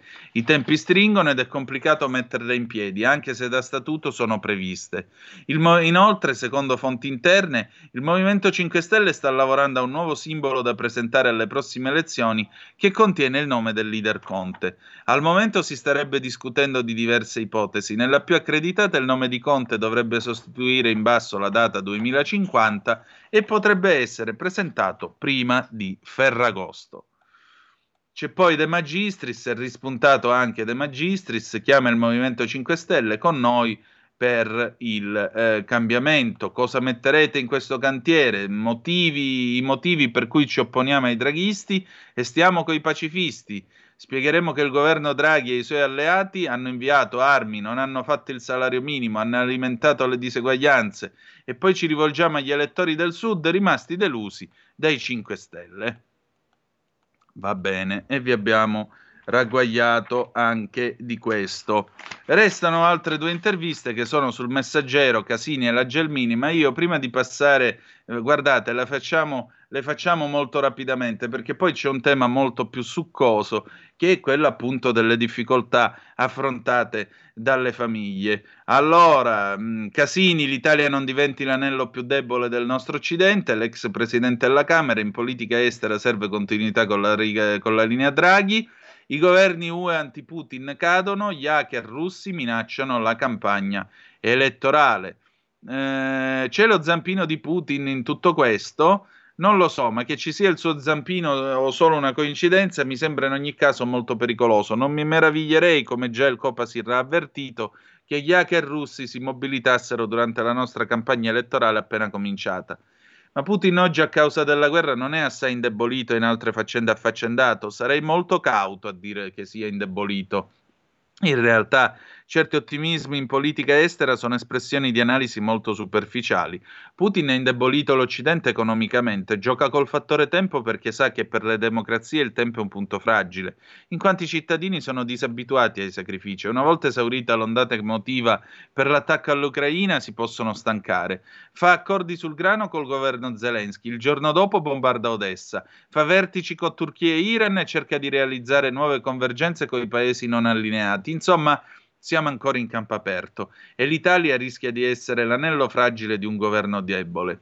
Dicono tutti che vincerà la coalizione di Meloni, Salvini e Berlusconi. Lo crede anche lei? Io non so fare un pronostico. I sondaggi danno favorito il centrodestra, ma la campagna elettorale è lunga in questi due mesi può accadere di tutto, non ci sono predestinati.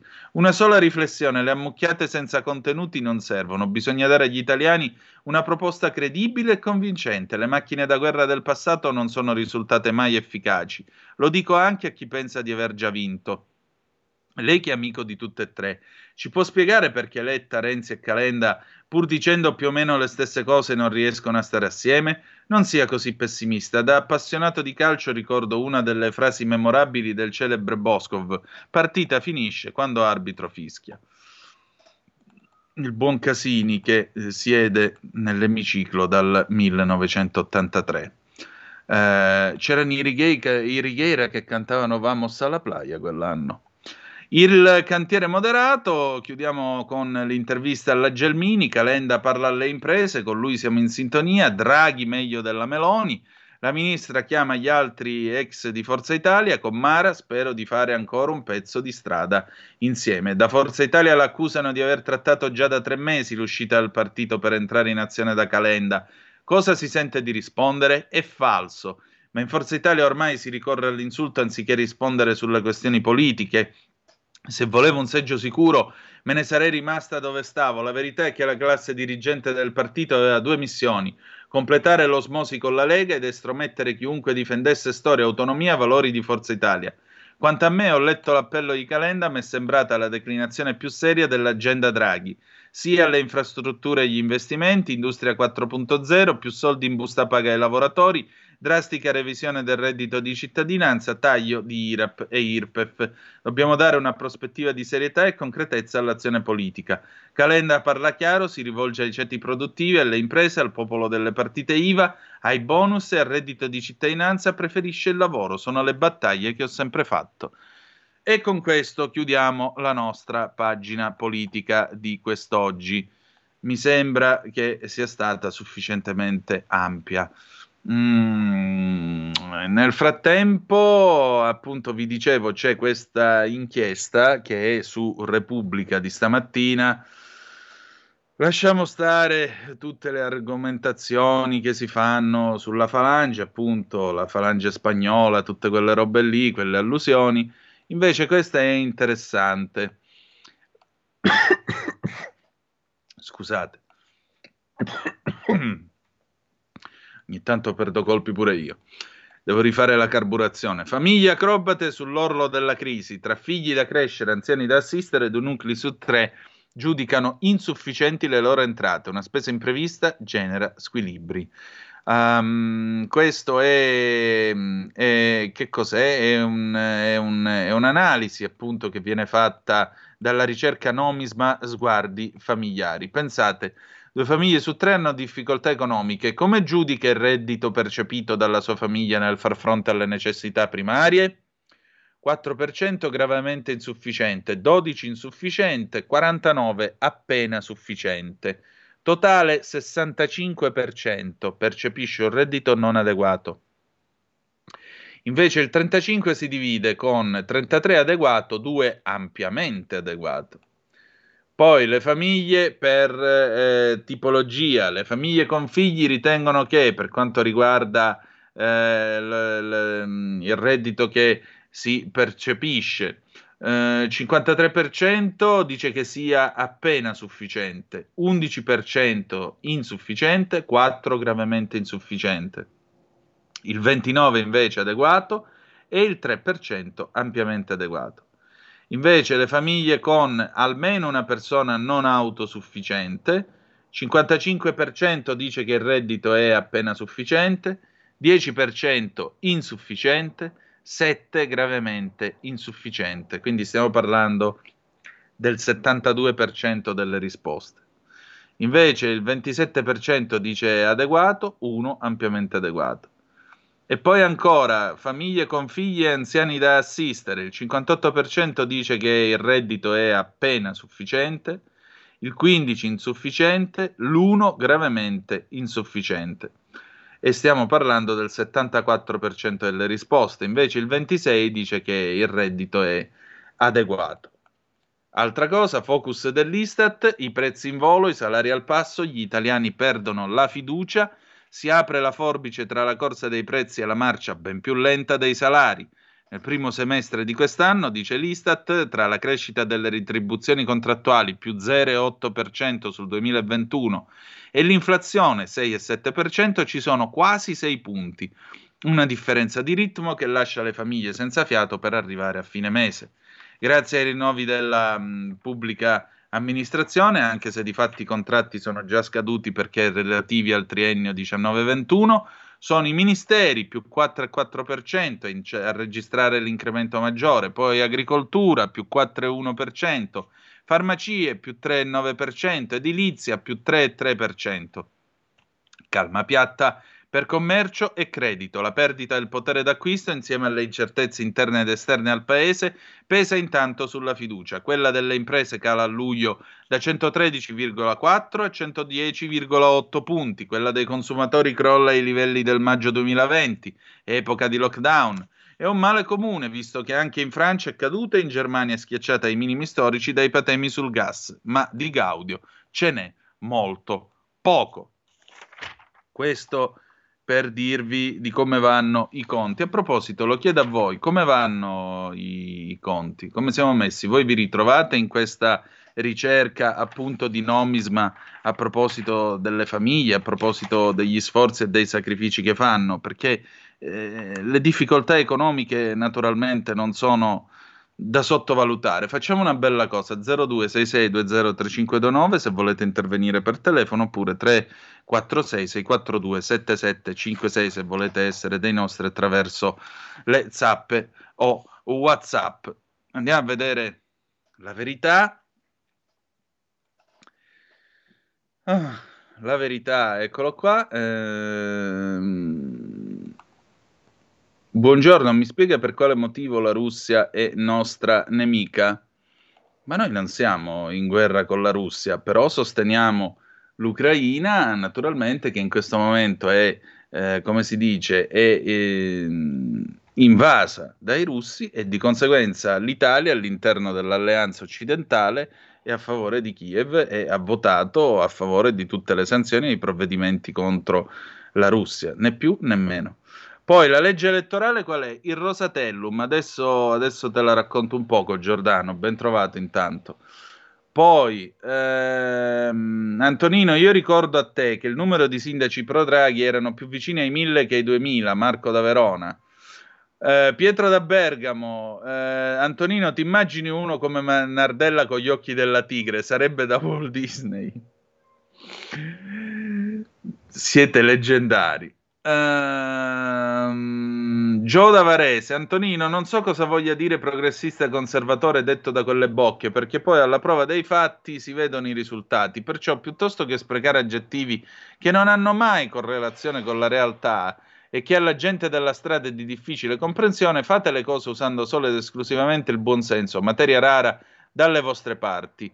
Eh, ciao Gio da Varese. Eh, ma Gio, scusami, tu parli di buonsenso, ma l'hai sentito ieri che cosa ha detto l'ingegnere De Benedetti? Ha detto che le persone di buonsenso votano PD. Tu sei una persona che non ha senso, non lo sai, tu, sei, tu non sei affatto di buonsenso. Voi non siete gente di buonsenso, mi dispiace dirvelo, ma l'ha detto l'ingegnere De Benedetti e eh, io relata refero. Allora, buongiorno, Berengario in Subrico da Roma. Ciao Berengario, che bel nome che hai. Mi spiace essere eh, sempre quello che porta esempi scomodi, ma la realtà è ostinata. I miei nonni vivevano in un paesino delle aride montagne abruzzesi, avevano l'acqua corrente due ore al giorno, la stufa a legna che andava con quello che raccoglievano lungo le sepi di pruno dei sentieri, tre galline, due pensioni minime. Non esistevano i discount, c'era solo un negozietto tipo Emporio L'acqua la prendevamo in una fonte che va tutto l'anno. Andavamo a stare da loro nelle vacanze, mangiavamo pecorino, mortadella, uova, pasta, frutti selvatici come nocciole, mandorle e noci. Niente televisione, le notizie se le scambiavano coi vicini. Sono morti felici, hanno lasciato anche due terre e la casa in eredità ai tre figli. Grazie tante, ma noi preferiamo vivere un po' più comodi. Porta pazienza, con tutto il rispetto, ma io onestamente non mi sarei trovato così così a mio agio, che vuoi fare? È questione di gusti. Allora, andiamo a vedere. Dunque, vi stavo dicendo questa, questa cosa del, del, del, Covid. Sapete che eh, la verità ha sempre seguito questo tema. Eh, allarme miocarditi post-siero, il rischio aumenta di più per i giovani tra 18 e 24 anni. Studio francese su Nature evidenzia la crescita di infiammazioni cardiache dopo la seconda dose, finalmente pubblicato il nuovo report AIFA sugli effetti avversi. Dopo lo studio dell'AIFA francese, questo è un servizio a firma della collega Maddalena Loi, pubblicato la settimana scorsa, in cui veniva confermato un rischio patologie cardiache più alto dopo la seconda dose, anche lo studio uscito su Nature riporta le stesse evidenze.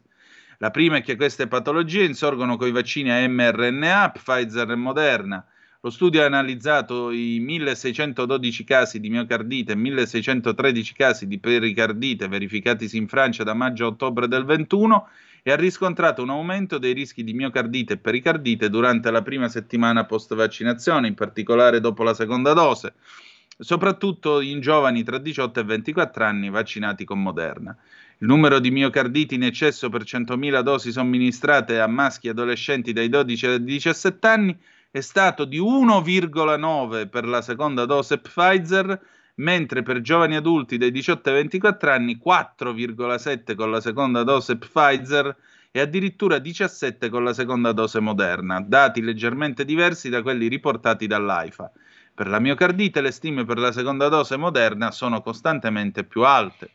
Nota, il maggior rischio con Moderna era già stato segnalato da EMA ai primi di dicembre del 21, ma in Italia nello stesso mese a causa di difficoltà di approvvigionamento Pfizer, le somministrazioni di Moderna ai giovani dai 12 ai 19 anni sono allegramente aumentate anziché diminuire, passando rispetto a Pfizer da un quinto alla metà. Evidenze robuste sulle miocarditi erano note già da aprile, dopo lo studio di coorte realizzato in quattro paesi nordici su un campione di ben 23 milioni di ragazzi dai 12 ai 24 anni. Lo studio aveva inoltre evidenziato che il rischio di miocardite era più alto nei giovani vaccinati rispetto a quelli non vaccinati. Chissà se a settembre si continuerà a bypassare le evidenze in nome di ingiustificabili inadeguatezze sanitarie. Se Dio vuole, il 26 di settembre il ministro della sanità sarà un altro. Dipende da voi. Mm, allora, allora eh, Kiev tenta la controffensiva, servizio di Stefano Piazza qui sulla verità. L'accordo sul grano subito messo in discussione, l'Ucraina rivendica l'attacco al ponte principale di Kherson, ma i russi avanzano in altre città. Mosca chiede la revoca delle sanzioni al proprio export alimentare. La guerra trendy dei coniugi, dei coniugi Zelensky, imposa per la fotografa di Vogue, il presidente ucraino e sua moglie protagonisti di un servizio per la rivista di moda, fra abiti griffati, posture drammatiche, ma nel backstage si ride, e camicette che ricordano le atrocità di Bucia, vergogna. Ehm, dunque, vi dicevo che invece mh, passiamo a parlare di cose più serie perché veramente questa pagliacciata se la potevano risparmiare. Andiamo a parlare di cose un pochettino più serie e parliamo del piano gas che ha presentato Cingolani, perché eh, naturalmente il ministro della transizione ecologica, eh, eccolo qua sul tempo, State un po' a sentire di che morte dobbiamo morire, amiche e amici miei, ma non dell'avventura. Ehm, nel giorno in cui Gazprom taglia ancora i flussi, i nostri stoccaggi raggiungono il 70% e comunque ancora non bastano.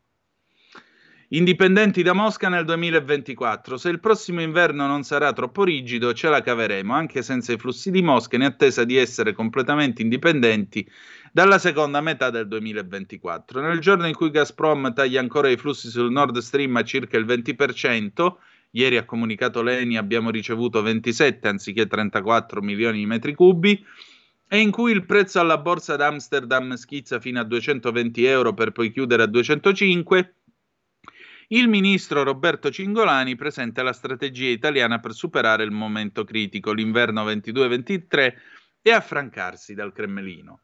In primis gli stoccaggi che hanno raggiunto il 71,7%, il target è 90 ottobre, e sono in forte recupero. Se ci fosse un'interruzione totale del flusso russo a inizio inverno, assicura Cingolani, saremmo a posto fino a febbraio, poi a marzo ci sarebbe un piccolo deficit compensabile, poi ad aprile i consumi andrebbero a calare.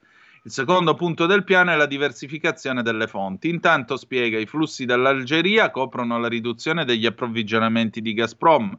C'è poi il discorso dei rigassificatori, ce ne sono tre in funzione che andranno al 100% anziché ridurre la portata in estate. Ne servono altri due che verranno realizzati su piattaforme galleggianti per essere poi dismessi, perché non rinunciamo al phase out. Quindi, malgrado tutto, alla fine frus- ci dovremo fustigare, state sereni. Per Ravenna servirà circa un anno, siamo pronti, manca un tubo di raccordo. Piombino può partire prima, ora c'è un po' di polemica e faremo di tutto per alleviare i disagi, ma la sicurezza nazionale passa per Piombino, taglia corto il ministro. È fondamentale, ribadisce, che entrambi i rigassificatori entrino in funzione tra il primo quadrimestre del 23 e il primo quadrimestre del 24. Complessivamente la ricerca di nuove forniture dovrebbe garantire un 7,5% in più nella seconda metà dell'anno, un più 16,8 nel 2023, 21,4 nel 2024 e 24,6 nel 2025. Anno giubilare, vi ricordiamo. Il terzo pilastro è il piano di risparmio energetico. Circa 2,5 miliardi di metri cubi all'anno verranno messi da parte abbassando di un grado e riducendo di un'ora il riscaldamento di case e uffici sia pubblici che privati. A questo si affianca lo sviluppo di rinnovabili onshore e offshore che dovrebbe portare circa 8 gigawatt l'anno, risparmiando altri 2,5 miliardi di metri cubi, e lo sviluppo del biometano con potenziale di circa 2,5 bcm al 2026 in progressivo aumento dal 2022.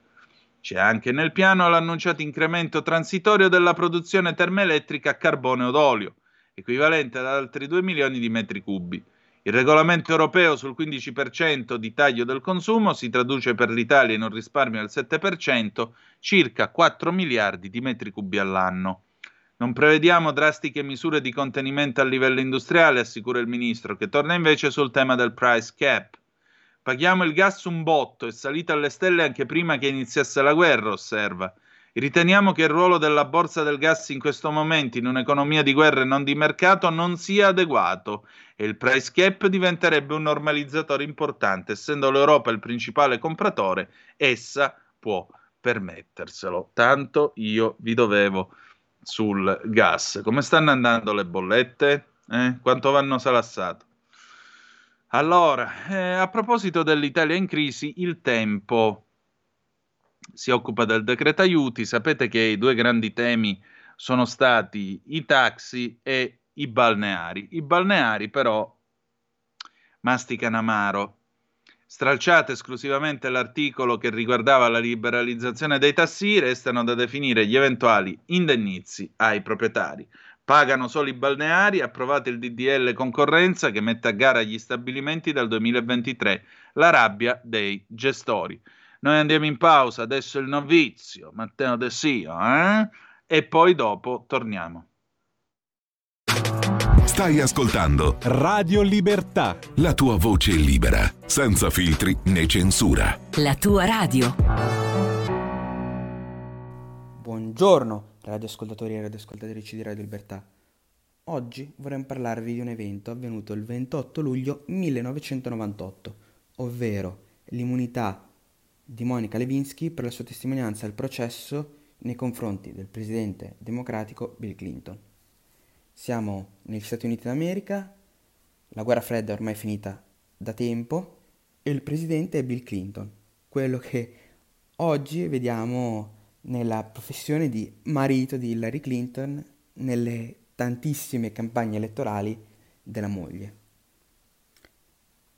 Dal 1995 il presidente Bill Clinton aveva però una relazione extraconiugale con la saggista, all'epoca 22enne, Monica Lewinsky.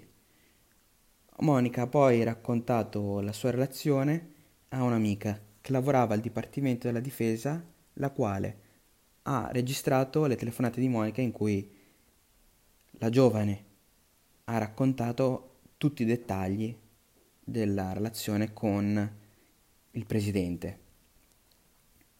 Il giornale Washington Post nel gennaio 1998 riceve l'inchiesta in cui si accusava il presidente Bill Clinton di avere una relazione con una stagista 23enne di una non meno precisata identità e degli incontri, delle proprie lettere amorose al presidente. Venne poi svelato che si tratta di Monica Lewinsky che dopo essere stata alla Casa Bianca era passata al Pentagono a lavorare. Inizialmente il presidente Clinton rimase in silenzio stampa, ma il 26 gennaio, insieme alla moglie Hillary, dichiarò al popolo americano che le accuse fossero innanzitutto false e di non aver mai avuto rapporti sessuali con Monica Lewinsky.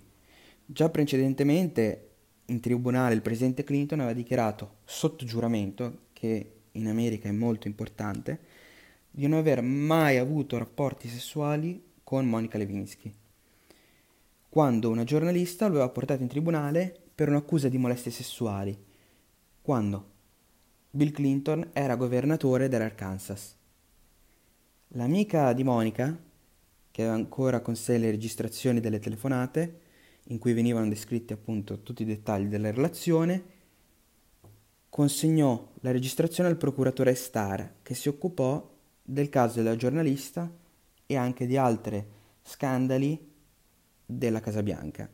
L'amica incontra poi di nuovo Monica con un registratore e Monica, ignara di tutto, racconta che la, dalla Casa Bianca aveva ricevuto un documento da un dipendente dove le, si mostrava che cosa dire e cosa non dire durante la propria testimonianza. Il procuratore Starr, che era un repubblicano, convoca poi tutti i dipendenti della Casa Bianca e confronta le loro deposizioni. E il presidente Clinton continua a negare un proprio coinvolgimento, mentre Monica Lewinsky cerca un accordo per la propria immunità e il 28 luglio sottoscrive un accordo con il procuratore in cui, dopo aver ricevuto una completa immunità per sé e per i propri parenti, redigerà una completa confessione davanti al procuratore.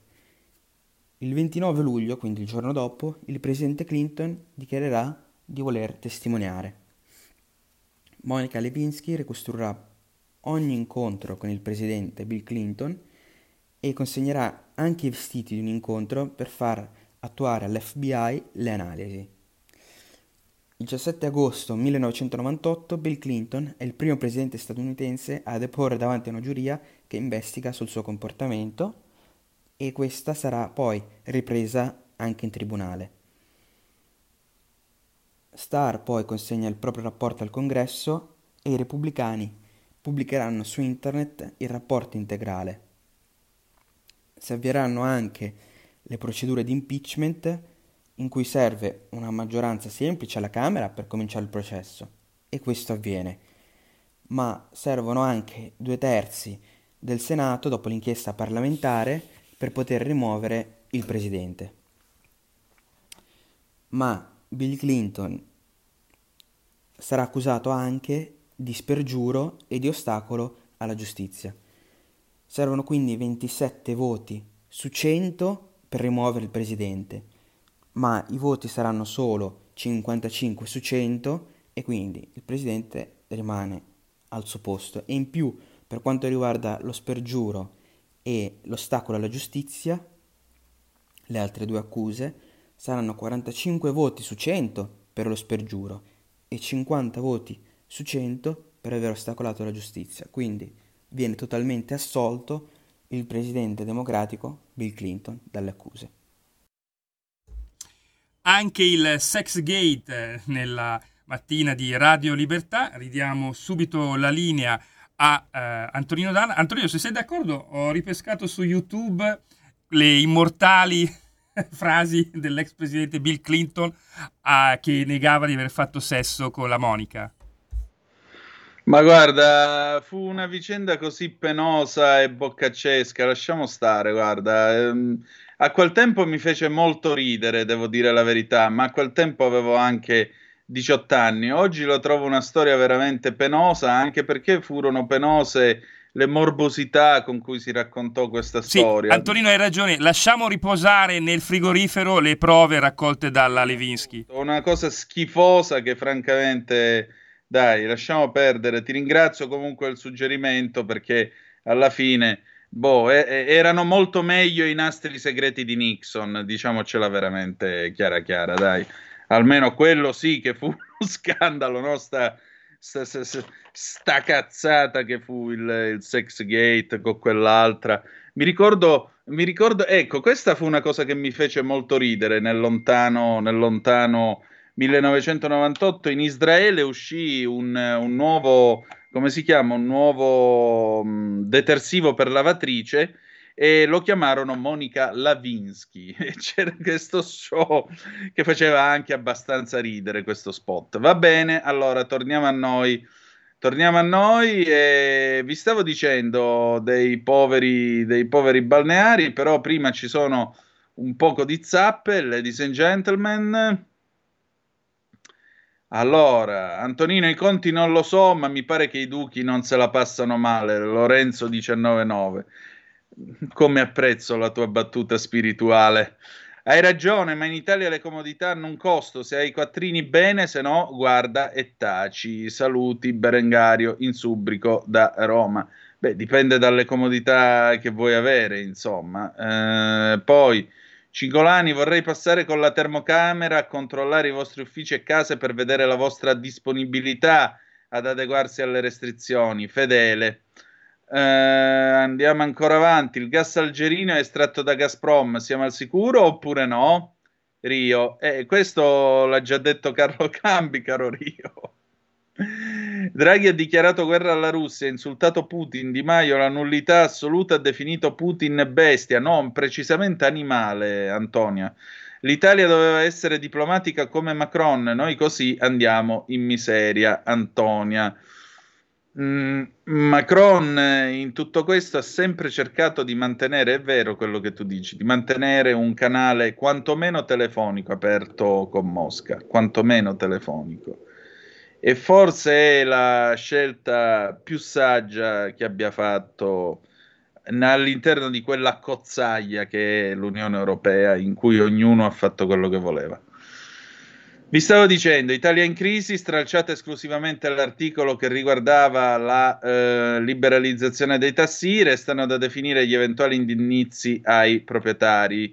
Articolo del collega Cristian Campiglio, una decisione storica che rischia di mandare al tappeto un intero settore, è sempre parte integrante di un comparto, quello turistico, prioritario per l'economia del paese. È stato approvato anche alla Camera il disegno di legge sulla concorrenza. La maggioranza che ha fin qui approva- appoggiato il governo dei migliori ha detto sì anche all'articolo 3, quello che introduce le gare per le concessioni balneari entro il 31 dicembre del 24. Un'autentica apocalisse per chi nel corso degli ultimi 50 anni ha avuto la gestione delle spiagge italiane. Dopo vent'anni di rinnovi automatici, gli stessi titolari, che ora potranno comunque competere per riottenere le concessioni, si cambia musica perché ce lo chiede l'Europa. Un mantra sempre valido per indorare la pillola, specialmente d'estate. Alla base di questa rivoluzione copernicana, la mitologica direttiva Bolkenstein, a cui l'Italia non era ancora adeguata. Va detto che ci sarà un riconoscimento, una sorta di bonus per chi negli ultimi anni potrà dimostrare un'esperienza professionale nel settore, un punteggio che sarà utile, almeno in parte, per partecipare alle future gare. Che, ed è questa la vera preoccupazione degli imprenditori italiani, rischiano di essere vinte eh, senza colpo ferire dalle multinazionali stelle strisce o dai fondi di investimento dei ricchi paesi arabi. Una sorta di globalizzazione 2.0 anche delle nostre stre- spiagge. Colossi a 10 zeri in grado di alzare la posta e mandare KO le nostre piccole imprese a eh, conduzione familiare. Restano ancora da definire i criteri per il calcolo dell'indennizzo ai concessionari uscenti in caso di passaggio del titolo. Una bella gatta da pelare, demandata al prossimo governo. La norma è passata con una larghissima maggioranza, 345 voti favorevoli, solo 41 contrari. I balneari sono rimasti molto delusi dall'atteggiamento di Lega e Forza Italia che hanno votato insieme al PD e ai grillini. C'era la convinzione che dopo lo stralcio della norma sulla liberalizzazione delle licenze di tassi e NCC, anche la modifica all'universo balneare avrebbe subito uno stop magari in attesa vo- dei risultati del voto di settembre. Così invece non è stato. Nei prossimi giorni il provvedimento tornerà in Senato per la terza lettura, dove verosimilmente otterrà il via, libero definito, eh, il via libera definitivo. A poche settimane dalle elezioni politiche, ha affermato Maurizio Gasparri, Forza Italia ritiene di poter affermare la necessità di non perdere le risorse del PNRR, ma allo stesso tempo impegnarsi a modificare la norma appena insediato il prossimo governo che sarà certamente a guida di centrodestra. Fratelli d'Italia ha voluto al contrario sottolineare come la propria posizione sia lontana sia dal movimento guidato da Berlusconi che dalla Lega. Il nostro è stato l'unico partito che ha votato contro, ha tuonato Riccardo Zucconi. Siamo gli unici che hanno difeso i balneari. Dalla Versilia alla Riviera Romagnola, dal Conero alla Sicilia si sprecano i commenti rabbiosi di chi da una vita accudisce e coccola i turisti di mezzo mondo che scelgono le nostre magnifiche spiagge. Ritengo questa vicenda una vera vergogna, ha denunciato il presidente Assobalneari Italia Fabrizio Licordari, per come è stata condotta da questo governo e gli argomenti denigratori portati avanti attraverso una vera campagna di stampa ben organizzata e pilotata e utilizzati per perseguire l'obiettivo di dare possibilità a gruppi economici importanti e stranieri di impossessarsi delle nostre coste. Con questo chiudiamo la rassegna stampa. C'è una telefonata. Pronto? Chi è là? Salve Catena Milano, buongiorno. Senta, voi avete nominato Clinton più volte, giustamente. Sì. Eh, gli italiani tutti dovrebbero ricordare che dal 2000 le banche sono diventate tutte speculative, cioè rubando gli interessi a tutti quanti, a tutti, eh, dal 2000 in avanti, su ordine appunto di Clinton, come sto dicendo. E ovviamente allora c'era Ciampi, Ciampi che meno male ha dato è andato via, diciamo, dall'altra parte. Però eh, diciamo che ci ha combinato un sacco di guai rubando soldi a tutti. Cioè, ne siamo stati diciamo, disponibili in modo vergognoso e credo che qui ci sia da rifare un po' la situazione con le banche, perché essendo tutte speculative ci toccano tutti mensilmente dal 2000 a questa parte. Ecco, bisogna riflettere e queste cose devono cambiare. Non sono più accettabili anche perché sarebbero perseguibili. Grazie, buongiorno. Grazie a lei e buongiorno. Avanti se abbiamo ancora, abbiamo ancora qualche minuto, Giulio Cesare. Sì, sì abbiamo ancora anche una chiamata. Vai, pronti? Chi è là?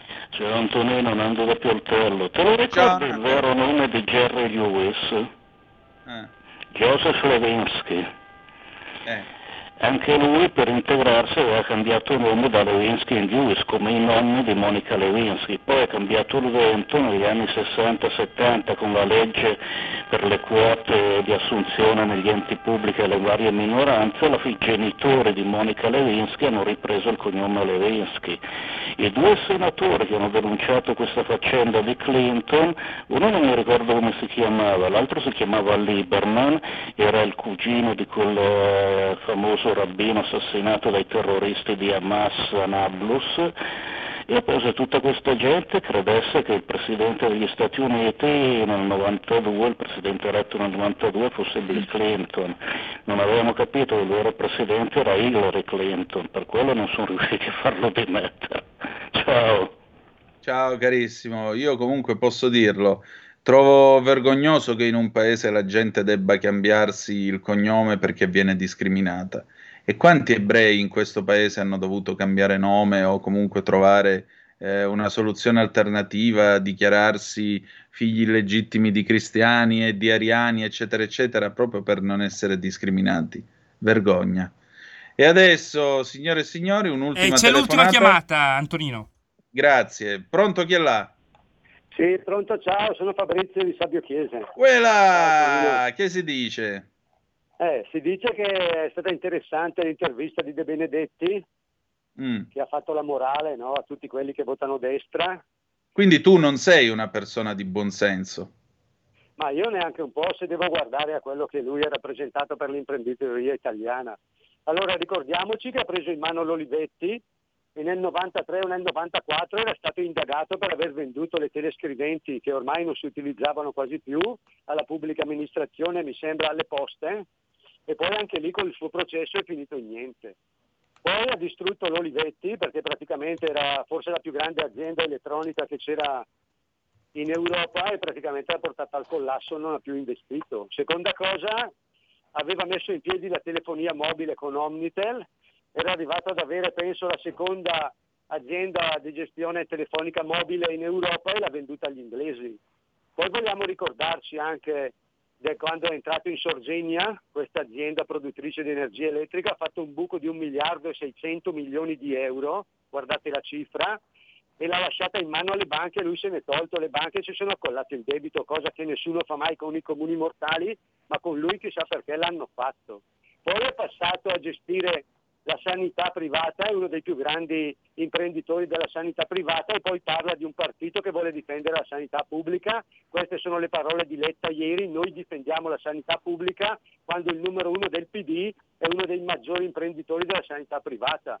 Poi ricordiamoci i 600 mila euro guadagnati con il governo Renzi quando ha avuto la soffiata della privatizzazione delle banche popolari, anche questo voglio dire bisogna avere un gran buon senso per votare PD se te lo chiede De Benedetti. Quando parla De Benedetti, qualsiasi che ascolta e che vota PD dovrebbe farsi un esame di coscienza. Quello lì è stato il primo imprenditore italiano insieme alla FIA a praticamente sfruttare gli aiuti di Stato, a sfruttare gli aiuti delle banche e a diventare ricco. Ecco, questo è il PD, fare diventare ricchi questi che si chiamano parassiti di Stato e sfruttare la povera gente. Votate il PD voi che avete buon senso, io per fortuna non ce l'ho. E mi sembra la conclusione di tutta questa nostra trasmissione. Eh, adesso andiamo con eh, il Qui Parlamento. Grazie Fabrizio per il tuo intervento, come sempre. Qui Parlamento, poi dopo la sigla una bella canzone di Alice, Il vento caldo dell'estate, ci ritroviamo con Scuola di magia di Claudio Borghi. A tra poco. Qui Parlamento. Presidente, onorevoli colleghe e colleghi. Nella delega fiscale non sono entrate praticamente nessuna proposta, non è entrata nessuna proposta di semplificazione perché, ci è stato detto, arriverà un decreto semplificazioni. E il decreto infatti è arrivato in un paese come quello italiano tra i più complicati al mondo e tra i più burocratici al mondo. Tant'è vero che uno degli emendamenti che è passato è di fatto un'interpretazione autentica per cui un emendamento passato nel decreto crescita nel 2019 in cui si diceva non si stampano più i registri contabili, ci abbiamo messo due anni a chiarire con questo emendamento che veramente non si stampano più i registri contabili, quindi libro giornale e libro degli inventari. Cioè abbiamo dovuto fare un emendamento per chiarire qualcosa che doveva essere in uno stato normale ultra chiaro. Questo è per darvi l'idea della complicazione burocratica di questo Paese, che non ha limiti e confini. Allora, io vorrei spiegare perché questo decreto non incide minimamente sulla semplificazione. Ebbene, noi abbiamo qui, io ho voluto stampare le istruzioni alla dichiarazione dei redditi. 300 pagine tra 730 e unico. Poi abbiamo 246 pagine per le istruzioni per le società di persone. Poi abbiamo 299 pagine per le istruzioni sulle società di capitali. Quindi 900 pagine per fare una dichiarazione dei redditi di una società di persone che poi si cala in una società, in una ditta individuale, in una persona fisica. Cioè, questo è per dare l'idea. Ma immaginiamo il cittadino che vuole sapere se il suo onere deducibile, la sua spesa, la spesa medica, la spesa veterinaria, l'interesse passivo, è deducibile in quale misura. Allora in questo Stato abbiamo 539 pagine, 539 pagine di chiarificazioni su cosa è deducibile e cosa non è deducibile, tra cui anche il fantomatico bonus che grazie all'intervento in questo decreto semplificazioni, perché il governo non aveva previsto nulla, almeno quelli che hanno avviato dei lavori precedentemente al primo maggio possono vedersi sbloccato il credito da cessione di credito da sconto in fattura.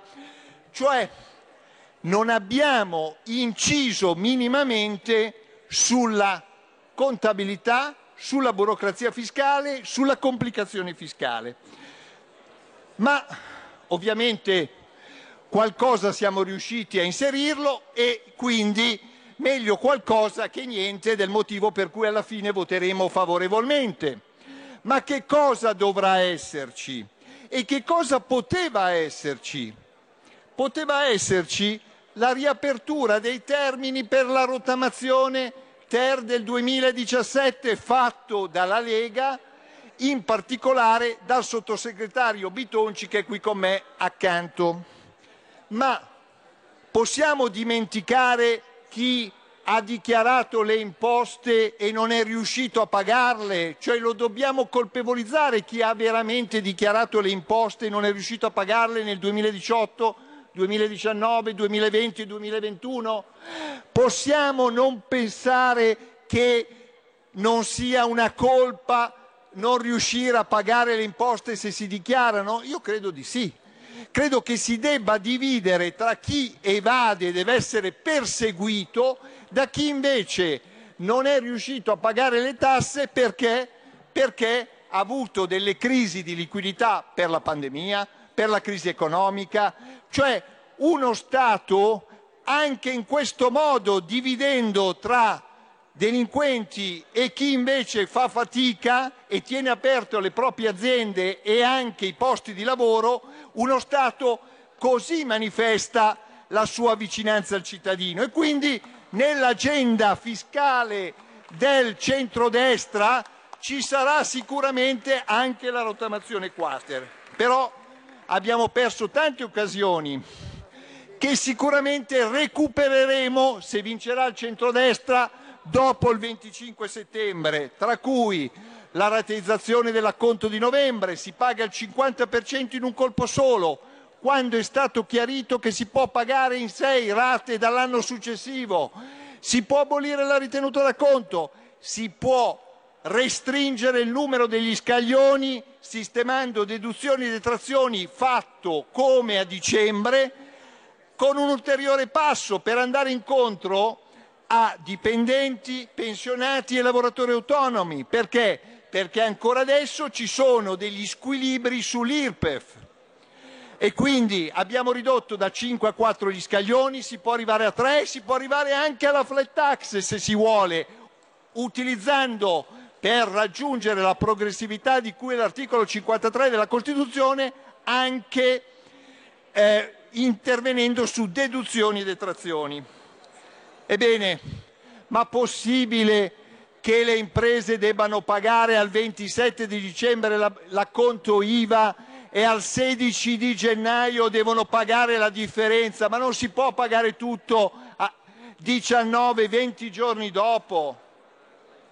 Lo Stato in questo momento, come negli ultimi 50 anni, ha 80 miliardi fissi di cassa a disposizione.